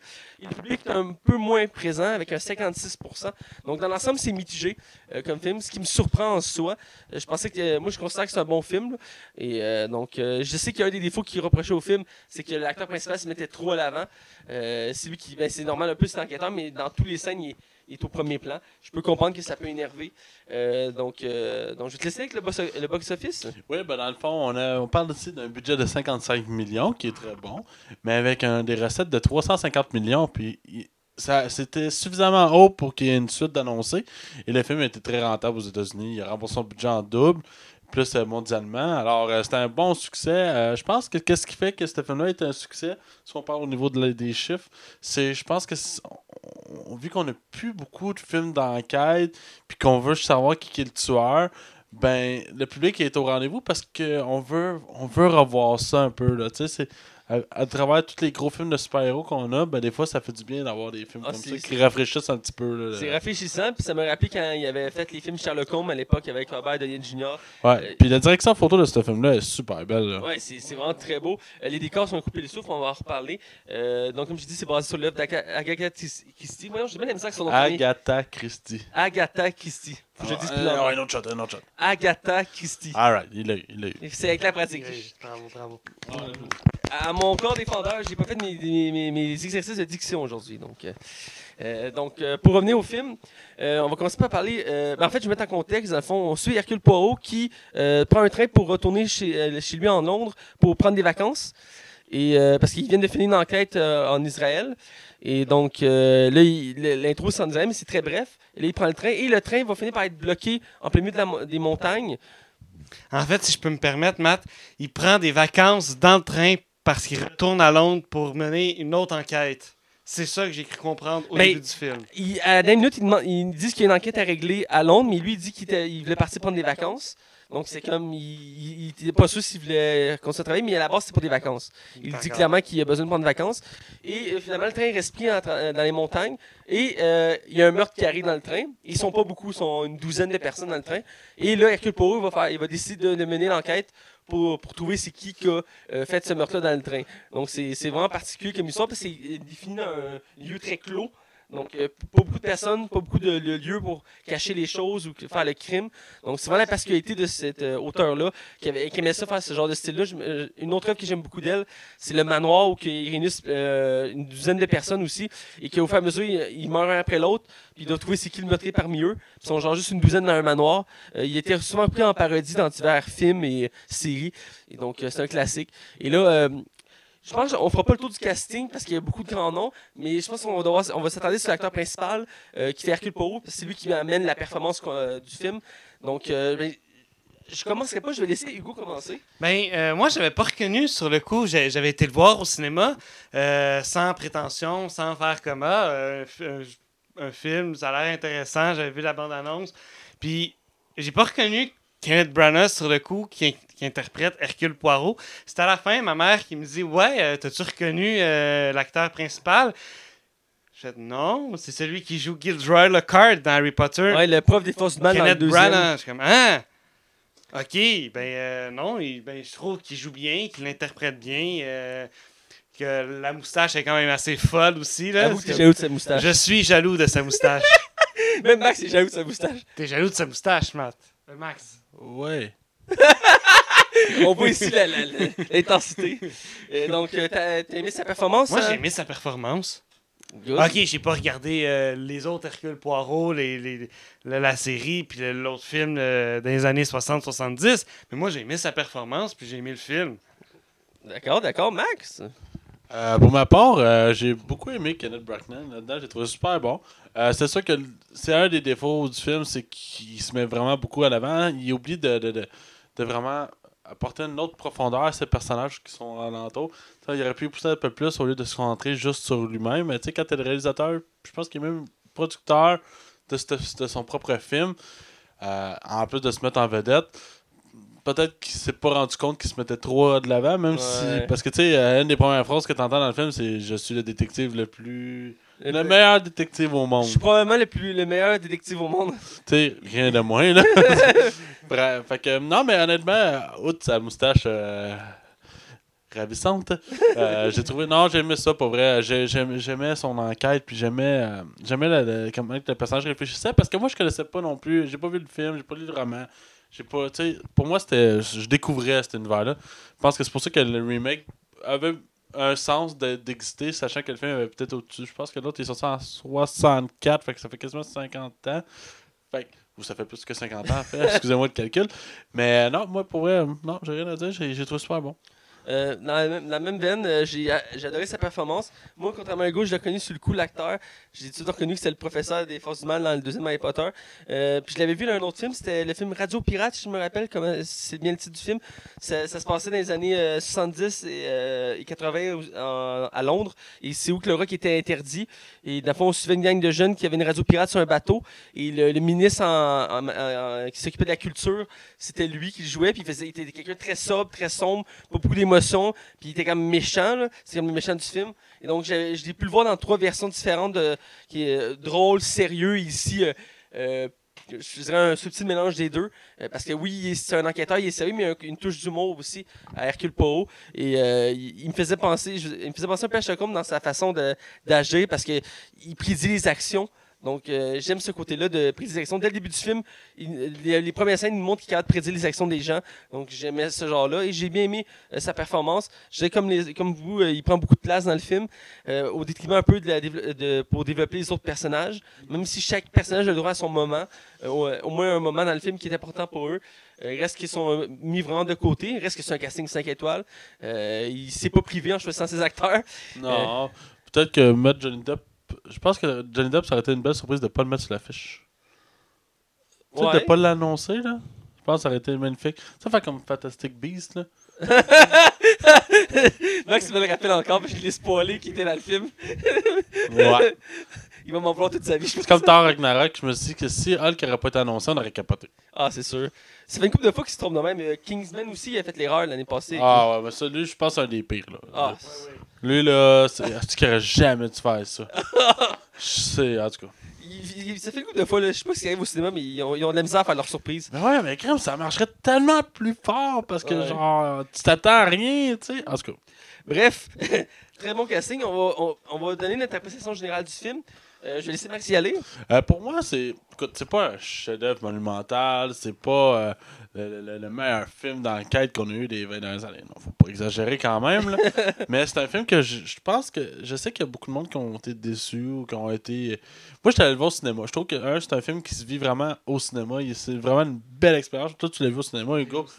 Puis tu peux confirmer que l'expérience au cinéma, elle prend vraiment un autre sens. Puis j'ai vraiment eu comme un plaisir à écouter ce film-là sans, sans non plus faire comme Ah non, ça, ça marche pas. Ah non, ça marche pas. Ah, ça, c'est pas pire. Ah, tu sais, je n'analysais pas le film, je me laissais divertir. Et je pense que c'est ce qui m'a fait apprécier beaucoup le film. Euh, un- parce que c'est- un produit de divertissement avant, avant d'être. Ça se voit pas comme un œuvre. euh, qui va révolutionner le cinéma. C'est un divertissement pur et simple. Puis je pense que c'est pour ça que j'ai été capable d'apprécier le film. C'est un bon divertissement. Hugo? Ben, euh, Max euh, m'a quasiment enlevé les mots de la bouche. Euh, Ah. J'y allais juste pour me divertir, faire comme Ah, ça a l'air intéressant, le crime de l'Orient Express. Il y a un meurtre dans un train, puis il faut que quelqu'un, un, un enquêteur, résout. Jusqu'à temps que tu te rends compte, ah, ben, c'est du Hercule Poirot, c'est tiré de l'œuvre d'Agatha Christie. C'est pas rien, là. C'est pas rien. On continue, juste, je t'avertis. Oui, oui, oui, oui. C'est vrai que j'ai- aussi, C'est- c'est- J'ai j'ai pas- j'ai dû spoiler quelque chose. Non, euh, je préviens. Je préfère prévenir. je me suis comme promis de lire du Agatha Christie, puis Ah. là, son œuvre, puis de, du Hercule Poirot. Là. On utilise, je pense, c'est les 7 petits nègres. Ouais, c'est le petit nez. 7 ou 10 petits nègres. Ouais, je suis plus sûr du chiffre. Là. Mais tu sais de C'est quoi on un parle, très bon roman. Oui, C'est puis euh, Mort sur le Nil. Faut que, faudrait que je lise aussi. Euh, ben, c'est ça. Euh, toutes les. le film est un peu comme un. un inspecteur. que- comment. Clouseau? Colombo? C'est ça, je cherchais. Un, un peu à l'inspecteur Colombo. C'est. Lieutenant Colombo, mais oui. Lieutenant Colombo. Puis tu fais comme. Comme Colombo, tu sais, tu sais pas c'est qui le. Tu sais c'est qui le meurtrier, qu'est-ce qui s'est passé. Tu suis Colombo qui euh, cherche qui Le- est le meurtrier. Tandis que là, tu sais aucunement rien, tu sais qu'il y a eu un meurtre, c'est tout. Puis tu suis le déroulement de l'enquête. Moi j'ai aimé ça. Voilà, Écoute, moi j'ai aimé ça. j'ai- J'ai apprécié le film. Puis euh, voir le film au cinéma, c'est vraiment une expérience différente que de le voir en- ensuite à la maison. J'ai pas eu cette chance-là, puis j'étais censé le voir avec euh, une personne, euh, mais que finalement ça n'a pas donné. Et donc je l'ai vu chez nous euh, la semaine passée. On t'a juste oublié, vrai. Tu m'as oublié. je, tu- je me laissais. là. Bon. Euh, j'ai vu le film euh, chez nous, dans le confort de mon salon. euh, Quel acteur, ce Mathieu. Ah, je sais, digne d'un Oscar. Quel homme. Quel homme. Quel homme. Donc, euh, j'ai vu ce film-là, je l'ai beaucoup apprécié. Comme je dis, je connaissais l'univers, hein. même si je l'avais jamais vraiment vu en... directement. J'ai vu beaucoup de parodies. Je connaissais le personnage quand même. Euh, et j'ai beaucoup apprécié. J'en avais parlé avec ma mère, puis c'est ma mère qui m'en avait parlé en premier de ce film-là, parce qu'elle avait vu le film original, puis elle avait beaucoup aimé. Elle aime beaucoup l'œuvre de, de cet auteur-là. Et euh, elle avait vu plusieurs de ses films et séries. Et donc, elle savait déjà c'était quoi le punch. Et elle m'avait rien dévoilé. Mais elle était allée voir, puis elle avait beaucoup apprécié. Donc, je l'ai écouté, j'ai beaucoup aimé. Je j'ai aimé chercher à trouver c'était qui le coupable. Et euh, tout le long, je me posais des questions, j'essaie de cumuler les informations, tout ça. Je me suis pris, pris- au jeu et j'ai mis l'histoire. Je dirais que oui, le, le défaut du film, c'est qu'on voit trop peut-être l'acteur principal, mais dans l'ensemble, j'ai adoré le film. Euh, casting 5 étoiles, il était, était peut-être pas obligé de prendre autant des acteurs aussi gros, euh, connus, je parle, euh, pour le film, mais il s'est- pas privé en prenant un casting comme ça. Il aurait, tellement pu remplacer Johnny Depp par un autre acteur ou, euh, euh, je sais pas moi, Judy Dench, qui est une, une- une- Ouais, mais ça va un film. C'est, c'est, Ouais, c'est ça, ça vend le film. Mais je veux dire, il aurait pu prendre des- des acteurs plus ou moins connus. Euh, tu sais, il a quand même pris Daisy Ridley qui est en pleine montée en ce moment. Euh, elle se connaît pour la saga Star Wars. Là, c'était un de ses premiers films qu'elle faisait qui n'était pas Star Wars. Je pense que c'est son premier. Ouais, je pense que c'est son, film- son premier, ouais. Et euh, elle, elle se démarque très bien dans le film, je trouve. Et euh, donc, dans l'ensemble, j'ai bien apprécié le film. J'ai de la misère à comprendre la critique. Moi, je l'ai apprécié. Euh, la fin me laissait sur le cul. Euh, même si j'avais des, des petites choses qui m'ont un peu chicoté. Et euh, même à la fin du film, je ne pas rien, mais il a, il a déjà placé la table pour une suite. Donc, euh, euh, c'est- j'ai hâte de voir les autres œuvres qu'il va faire avec ça. Il faut juste qu'il corrige les défauts de celui-là, puis je pense que ça pourrait, faire, ça pourrait être une franchise à succès pour elle. Ben oui, Exactement, exactement. parce que je pense qu'ils dorment sur bien de l'argent en ce moment-là. Ben oui, c'est un peu comme Sherlock Holmes, il y a du gros potentiel ici. Là. Sherlock Holmes, il l'exploite depuis quelques années, une grosse phase. On a eu plein de films. On a, on a le droit à deux séries en ce moment. Euh, je pense qu'il y a tout le tour d'Hercule Poirot de vivre la même expérience. Euh, plusieurs films, peut-être même une série. Euh, donc, euh, ça va être à suivre. Donc, on va être du côté spoiler pour vraiment plus décrire le film et parler de ce qu'on a aimé et ce qu'on a moins aimé du film. Attention, vous rentrez dans la zone spoiler. Attention, vous rentrez dans la zone spoiler. Alors, on est du côté euh, spoiler et là, on va parler du film euh, vraiment euh, en toute liberté. On va Ah, je aller- peux parler maintenant? Oui, t'es un homme Fantastique. t'es libre, Hugo, tu peux parler. Chris Hugo était avec nous autres. Hein? Hein? Qu'est-ce que qu'est-ce que tu fais là, Hugo? Je, je suis un elfe libre maintenant. Tu vis-tu dans la chambre de, de, de Max? Je viens de sortir du placard. Dans tous les sens du terme. Dans le seul sens unique du terme que je suis littéralement sorti du placard. je vais me taire maintenant. Mon avocat vient de me téléphoner et il me dit Hugo, tais-toi, ta gueule. Oh, C'est pas qu'on parle d'un train qui rentre dans un tunnel.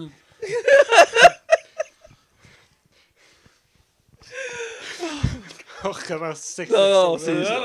C'est un peu- c'est c'est la bonne matière, ça. On regarde ça, Hugo. Tout le monde sait maintenant que t'es fier de l'annoncer à tout le monde. Tes parents vont écouter ça, vont le savoir. C'est une bonne chose, Hugo. Alors, tout le monde, Hugo est gay. Non. Alors, on continue. C'est un, homme heureux. Allez, continue. Allons-y. Donc, euh, J'ai pleuré dans mon coin. J'ai bien aimé l'intro du film, euh, qui dans le fond, la, la seule décor qu'on voit par le train, c'est quand il est en Israël, il est à Jérusalem. Exact, oui. Pour ceux qui ont reconnu la ville, moi je l'ai reconnu parce que, you know. Et euh, donc, euh, et, euh, il- on- le film commence qui est en plein milieu d'une enquête. Et euh, ça ne met pas en contexte, ça fait juste, il arrive à la fin d'une enquête qui doit résoudre, c'est le conflit entre les trois religions Mhm. en Israël, parce que les trois, un des trois, c'est un prêtre, un rabbin, puis euh, je plus le terme pour le troisième. Un prêtre juif, tiens. Non, euh, c'est les rabbins, ça. Le rabbin, c'est le prêtre juif. C'est Ah, l'islam. L'imam. L'imam, merci. Excusez. Ils sont trois, et un des trois aurait volé une relique, et il y a personne qui veut avouer son crime. Donc là, Hercule Poirot est là pour enquêter, et il fait son speech devant une, une foule, et j'ai bien aimé cette intro-là.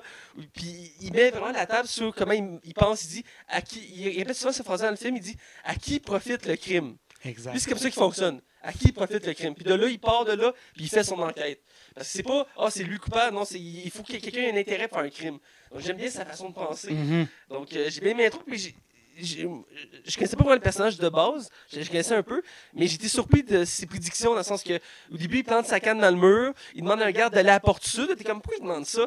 Puis il dévoile c'est qui le coupable, le, le gars qui s'occupe de la, la- la police, et il part en courant, il bloque la porte, il revient, il se frappe sa canne, puis il tombe à terre.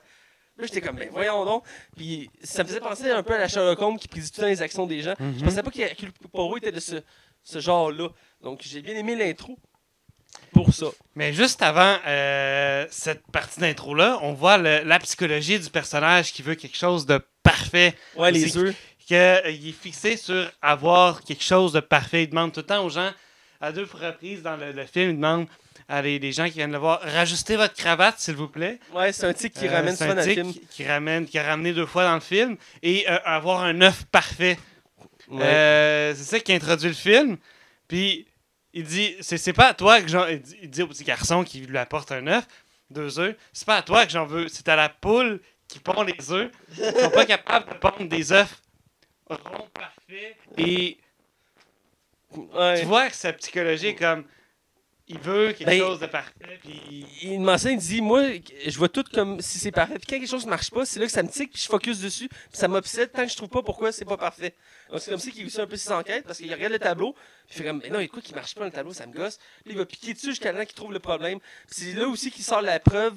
Que- comment il prouve au début du film, c'est qu'il y a une tache sur le mur, puis ça avance une tache d'une botte, puis il faut que c'est une botte en cuir solide, puis là, il montre, les, les trois peintres ont genre des sandales, puis ils se retournent vers le policier, puis le policier a des grosses bottes en cuir, il fait, ben, c'est toi, là, genre, c'est.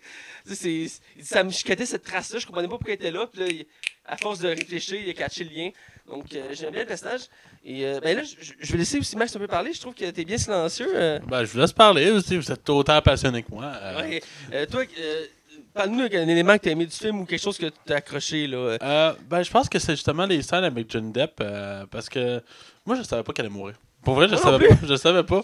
Euh, je l'ignorais pour vrai, puis, mais tu sais, j'ai fini par m'en douter avant qu'il meure, là, parce qu'il y avait, il, ben, il stressait, puis C'était paranoïaque. Ouais, là. puis le film s'appelait Murder on the Orient Express. Je me doutais qu'elle allait avoir un meurtre dans le film, là. Euh, Fait que, mais je savais pas, je savais pas que c'était lui qui allait mourir. Fait que pour moi, ça, c'était une autre surprise. Mais j'ai aimé la, la- la rencontre quand euh, Johnny Depp était assis avec Hercule Poirot puis qu'ils mangent un gâteau ensemble. puis il dit Vous savez, j'ai quasiment plus d'ennemis que d'amis dans la vie. Tu sais, genre, il fait J'ai besoin de vous pour me protéger. Puis Hercule Poirot refuse, mais probablement parce qu'il se doute qu'il va se faire tuer. mais euh, non, j'ai trouvé ça. Pour vrai, j'ai- j'ai j'ai aimé le personnage de Johnny Depp. Ça faisait du bien de le voir bien acté.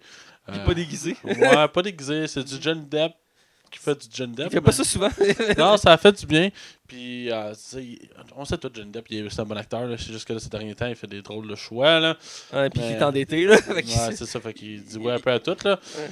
Mais euh, non, c'est ça. Fait que là, pour vrai, j'ai trouvé ça intéressant. Puis j'ai aimé le fait qu'Hercule Poirot se trouve cette enquête-là vraiment difficile tout le long.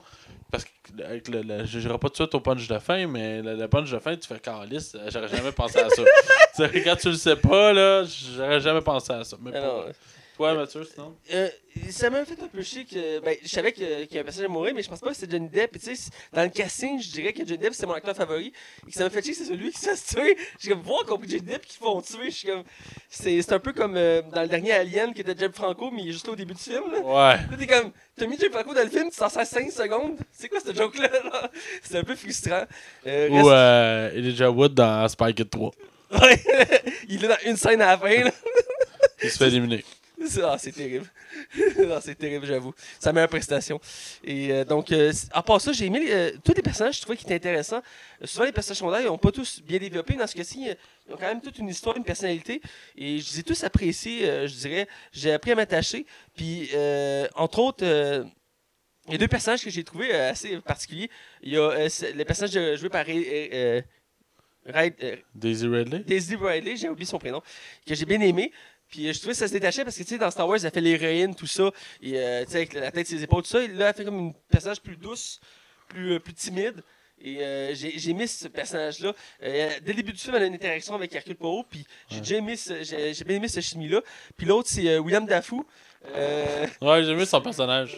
c'est un acteur que j'aime bien parce qu'il fait plein de rôles variés, autant méchant que gentil. Puis t'es jamais sûr que c'est quoi qu'il va faire dans le film, s'il est méchant gentil. Dans ce cas-ci, pendant quasiment tout le long du film, il te laisse planer le doute qu'il y a quelque chose de louche avec lui.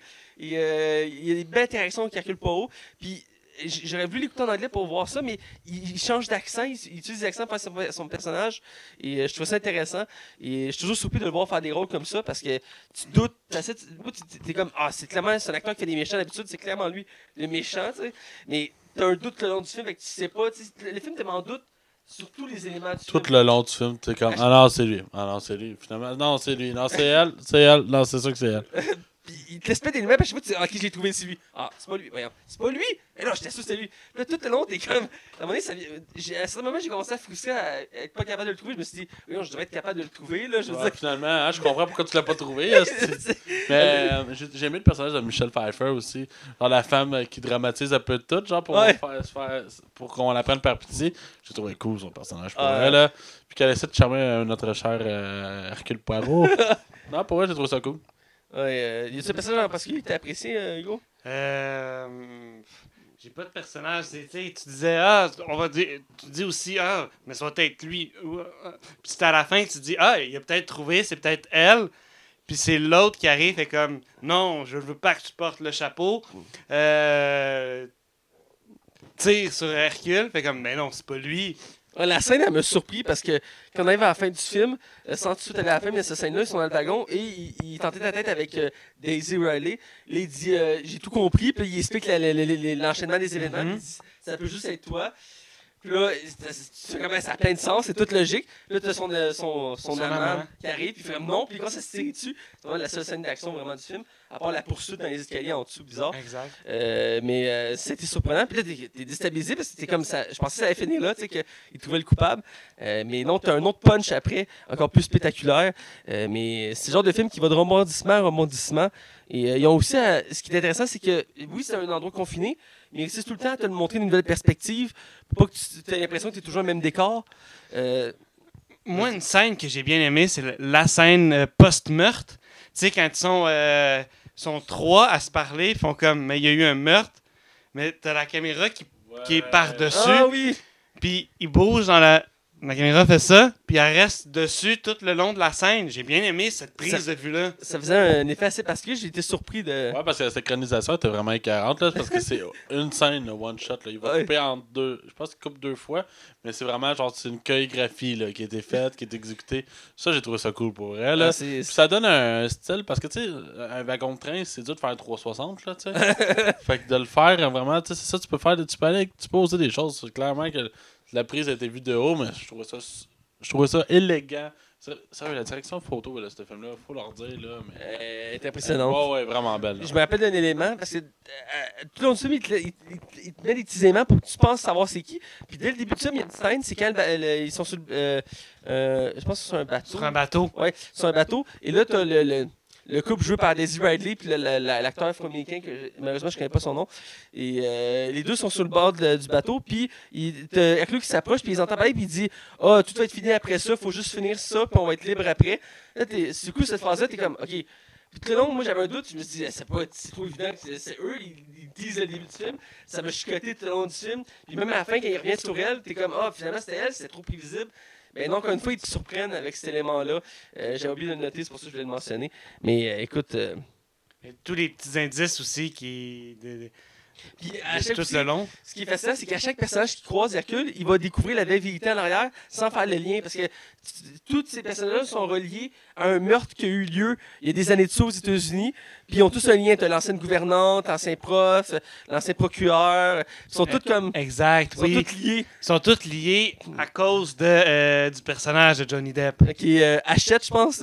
Euh, Ca- Cassetti, Cassidy achète. Parce que son, son nom, c'est Achète. Là. Il semble c'est un ancien criminel. Ben, un ancien criminel. Il s'est reverti en vente d'or. là. Puis là, il y a des ennemis qui veulent le, le- le tuer parce qu'il vend des fausses œuvres. Ouais, mais c'est pas lui qui a ça en plus, la petite fille. Ouais, c'est ça, c'est lui qui, qui est le meurtrier. Parce qu'il l'a enlevé, puis finalement, il l'a tué. Puis ça a, détruit, euh, ça a détruit la vie de plein de personnes à cause d'une personne. C'est la morale un peu de l'histoire, c'est qu'une personne a détruit la vie d'une d'une vingtaine de personnes avec une action. Donc, euh, c'est le but de ramener l'équilibre. Parce que tout le long, euh, Hercule Poirot, il dit il y a juste deux choses as le bien et le mal. Il n'y a rien entre les deux. C'est soit tu fais le bien, soit tu fais le mal. Puis à la fin, il doute lui-même de ses, connaissances. Puis il dit j'ai toujours cru qu'il y avait juste le bien puis le mal, puis que la justice, c'était l'équilibre qui permettait ça. Là, maintenant, j'ai compris que, des, fois, il faut faire il faut amener un déséquilibre pour amener l'équilibre. Il faut, enlever, il faut enlever une vie pour en gagner une. Donc, toutes ces personnes-là ont été touchées à cause d'une personne. Donc, c'est justice que, qui, qui... Parce qu'on parlait, je pense qu'on parlait à la fin du film, là. Ouais, vas-y. Mais le, le, le, le punch qui, moi, il m'a mis à terre, c'est que c'est tout le monde qui l'a tué. ouais, ah, si je l'ai pas vu venir. Ils ont tous donné un coup de couteau. Ils ont Ouais. tous donné un coup de Mais couteau. Puis, Dès le début euh, du film, il te en deux parce qu'il dit il y a eu ils ont, il y a comme il dit il y a comme 20, 20 coups de couteau qui sont tous comme pas pareils genre puis comme c'est bien bizarre genre pourquoi il l'a poignardé 20 fois là t'es comme puis ils disent à un moment donné, oui, on dirait qu'il y a eu un coup de couteau qui est comme été donné avec une main différente. Ouais. Puis là, t'en as un qui fait Ah oui, j'ai écrit euh, je, suis- je suis gauchère, puis euh, c'est particulier. T'es comme Pas rien que ça, le film, t'as le dit au début, le punch. ah ouais? Ouais. Il dit le nombre de coups de couteau. ah c'est vrai? Dès le début, t'as le dit le film. ah c'est vrai? Puis si tu comptes le nombre de personnes qui l'ont pas regardé, ben, ça fit. ah c'est Voilà. logique Puis j'ai trouvé une drôle d'allusion aussi. Ils sont, à la fin, ils sont tous assis à table. Tu sais, la scène avec Jésus, sont quoi? Sont 12, Euh, 13 avec le 13, puis sont à peu près 12, 13 autour ouais de la table. j'ai vu fait, le lien Hein? On dirait qu'on reproduit la scène. Puis je pense, dans la fiche du film, euh, tu peux voir a des 12 sont assis sur une, à, à table. Oui, il me semble que oui. Euh, moi, ce qui me... parce que c'est le point que j'ai emmené depuis le début, euh, cette scène-là me, me rendu perplexe parce un moment donné, Hercule Poirot, il réalise qu'il ne peut pas les accuser. tu sais, Comme, vous l'avez tout fait, mais en même temps, je comprends votre raison. Il dit euh, Vous n'avez pas le choix, vous allez devoir me tuer. Puis il sort son gun, puis il dépasse la table. Il dit Vous allez devoir me tuer, puis jeter mon corps dans la rivière parce que moi, mon mo- devoir moral, c'est de vous dénoncer, mais je peux pas le faire parce que. Euh, si- Vous avez, c'était justifié ce que vous avez fait, mais il dit Moi, je suis obligé de vous arrêter. Fait que là, ils sont comme. Ils se regardent tous, ils sont comme. T'es comme outré, comme. Ils peuvent pas tuer Hercule Poirot, là. C'est- moi, j'étais comme, voyons, ils vont tuer Hercule Poirot. Puis là, elle pogne le gun, tire, puis il a pas de balle. Il a pas de ba- Elle essaie de se suicider, Ouais. mais euh, il n'y a pas de balle. Fait qu'elle fait comme, ben, gars, ce qu'on va faire, euh, on va dire que euh, le, on n'a pas trouvé le tueur, puis que le tueur a réussi à s'enfuir. Ah, mais c'est ça qu'Hercule décide de faire à la fin, mais ça m'a mis sous le choc. Je m'attendais pas à ce qu'Hercule accepte de, de crever de même, là. Ouais, Ben, fondam- fondamentalement, le personnage a décidé de passer par-dessus. là. Parce que lui aussi, ça l'a affecté. Parce que c'est lui, je pense, qui enquêtait en plus sur ce meurtre-là. Mais il était censé enquêter, mais il a reçu la lettre en retard. Fait que il n'a jamais pu résoudre l'enquête parce qu'il a reçu la lettre puis il était mort avant. Puis ils ont dit Ma fille était enlevée, j'aimerais ça que tu viennes nous aider à la retrouver. Puis quand il a reçu la lettre, ben, elle venait de se faire tuer. Puis il était comme, il, s'est toujours senti mal, puis c'est une enquête qu'il n'a jamais pu résoudre. Fait qu'en même temps, il le résout ainsi. Genre. Ouais, il a comme bouclé la boucle. Puis Et- ça- Et puis le temps qui arrive, son ami, euh, le, le colonel, était mort aussi. Ouais. Puis à la fin, il dit Je peux enfin répondre à la lettre qu'on m'a envoyée pour dire que j'ai résolu euh, l'enquête. C'est c'est vraiment euh, touchant comme scène. Euh, puis je pense qu'on a fait le tour. Je dirais que j'ai. Je voulais juste mentionner la scène finale où il annonce la suite. Qui annonce une suite sans vraiment annoncer de suite. Ils disent comme. Mais il nomme le nom du roman. Là, mais... Ils font comme, ouais, euh, il y a une euh, mort sur le Nil. Ouais, il y a un Puis mort sur le Ah, ok. Puis là, c'est quand tu fais tes recherches, tu fais comme, ben oui. La suite logique, c'est la mort sur le Nil. Mais c'est une des, une des grandes œuvres aussi, encore une fois, de l'auteur. Et euh, c'était, je pense qu'il l'avait placé parce qu'il savait qu'il voulait faire une saga avec ça. Parce que j'avais lu une entrevue que l'acteur, il disait qu'il adorait le personnage puis qu'il voyait grand pour lui. Donc, euh, je serais, comme, comme on en parlait tantôt, je serais pas sûr qu'il y ait une franchise. Moi, c'est le genre de personnage que tu pourrais changer l'acteur au fil des années, mais que je reprendrais tout un peu comme un James Bond, tu sais, genre des Ah. films d'enquête vu qu'on n'en a pas beaucoup là, quand on en a un, j'aime ça, genre j'en veux tout le temps en plus, genre. Ah non, écoute, c'est surtout que la fin euh, qui te jette à terre, là. c'est- Ah ouais. Fait que t'es prêt pour ta note, toi? Euh, oui, euh, je suis prêt, mais on va faire le tour en premier. Je vous conseille notre invité, notre collaborateur, en fait, maintenant. Euh, Hugo, Ben oui. sur 5, Donc, tu euh, donnes Sur combien? 5, moi, je donne 4. 4. 4. J'allais sans, sans, sans prétention, juste écouter un bon film. Le film m'a jeté à terre, euh, m'a dépossédé de mes moyens. J'étais comme abasourdi. Donc, je donne un 4. Euh, S'il faut qu'il y ait une suite, il faut que, comme Max disait, qu'il corrige les erreurs de ce film-là. Puis probablement que ça va être encore plus meilleur, même si ça se dit pas plus meilleur. D'accord. Et toi, Max, un 2, un 1,5 Euh, facilement à moins 2, vous savez bien. euh. Non, mais sérieusement, c'est comme je, je vais me répéter, mais c'est un bon divertissement. C'est pas un classique. On se rappellera probablement même pas du film dans 20 ans. Mais c'est un film que, qui va être plaisant à revoir dans 3, 4, 5 ans. Vu que le film, il y a, pas l'impression. J'ai pas l'impression qu'il se prétend être un messie du film d'enquête. C'est du divertissement bonbon. Ça s'écoute tout seul. Tu peux pas détester fondamentalement ce film-là. Ben, en tout cas, tu peux, mais je comprends je comprendrais pas pourquoi. Pour moi, c'est pas un chef-d'œuvre, mais c'est parce qu'il y a ses défauts, comme le fait que j'ai l'impression que le net il se met tout le temps en avant. Et je, je trouve que les personnages auraient mérité encore être un peu plus poussés, genre qu'on les tweak un peu plus. Parce que des fois, d'avoir trop de personnages, mais tu dilues un peu le- le- tes autres personnages. Ouais. Euh, fait que moi, je donne un 3.5 sur 5. euh, j'ai vraiment aimé ça. Pour ma part, euh, j'ai apprécié le film. J'adore ce, c'est le genre d'intrigue policière que j'adore parce que t'es mis en doute tout le long puis tu cherches à comprendre. Moi, j'aime ça. C'est un peu aussi à la manière des Sherlock. La série Sherlock ou les films, j'aime ça, les enquêtes comme ça, où que ça me permet de réfléchir, puis de, tout le long, je suis surpris, puis à la fin, je je suis jeté à terre par la- le résultat. Et dans ce cas-ci, à la fin, j'étais sans voix. Et quand le film est fini, j'étais assis devant mon ordi, puis suis resté silencieux un petit moment, je réfléchissais au film, j'étais comme, wow. C'est, je m'y attendais pas, là. Puis ma me l'avait dit que c'était un bon punch, puis je m'attendais pas à un punch comme ça, puis ça me jetait à terre. Mais outre ça, il y a effectivement le défaut qu'il se met trop en avant, l'acteur principal. Mais je dirais part ça, il n'y a, pas- de longueur. Le- les décors sont coupés le souffle. L'ambiance est bien faite. Euh, la, la fidélité de l'œuvre est très présente. Et euh, j'ai vérifié aussi, entre autres, voir s'il y des petites différences, mais euh, c'est très représentatif. Donc, dans l'ensemble, c'est un très bon film. J'ai de la misère à comprendre les, notes du public et des professionnels. Euh, moi, je donne un bon euh, 3.5 sur 5. J'ai bien apprécié. J'ai failli donner 4, mais il y a des petites choses qui m'ont chicoté, donc c'est pour ça qu'il tombe à 3.5. Mais il reste que c'est un bon film, puis je vais vouloir l'écouter, c'est certain. Puis c'est le genre de film qui va me rester marqué un bon, un bon moment encore. Donc voilà, et c'est déjà la fin de notre émission. Et comme d'habitude, vous pouvez me suivre moi, Mathieu Prévost, sur Facebook. Vous pouvez suivre Hugo Maïs sur Facebook, et Twitter, et Instagram, et... euh, Oh, oh, oh, Arrête-toi à Facebook. Puis euh, prochainement, euh, ben, comme c'est la Saint-Patrick euh, bientôt. euh, Ça va être au 2,81, c'est ça? non, non, on va voir aux minutes, là. J'ai j'ai pas les, les abdos pour.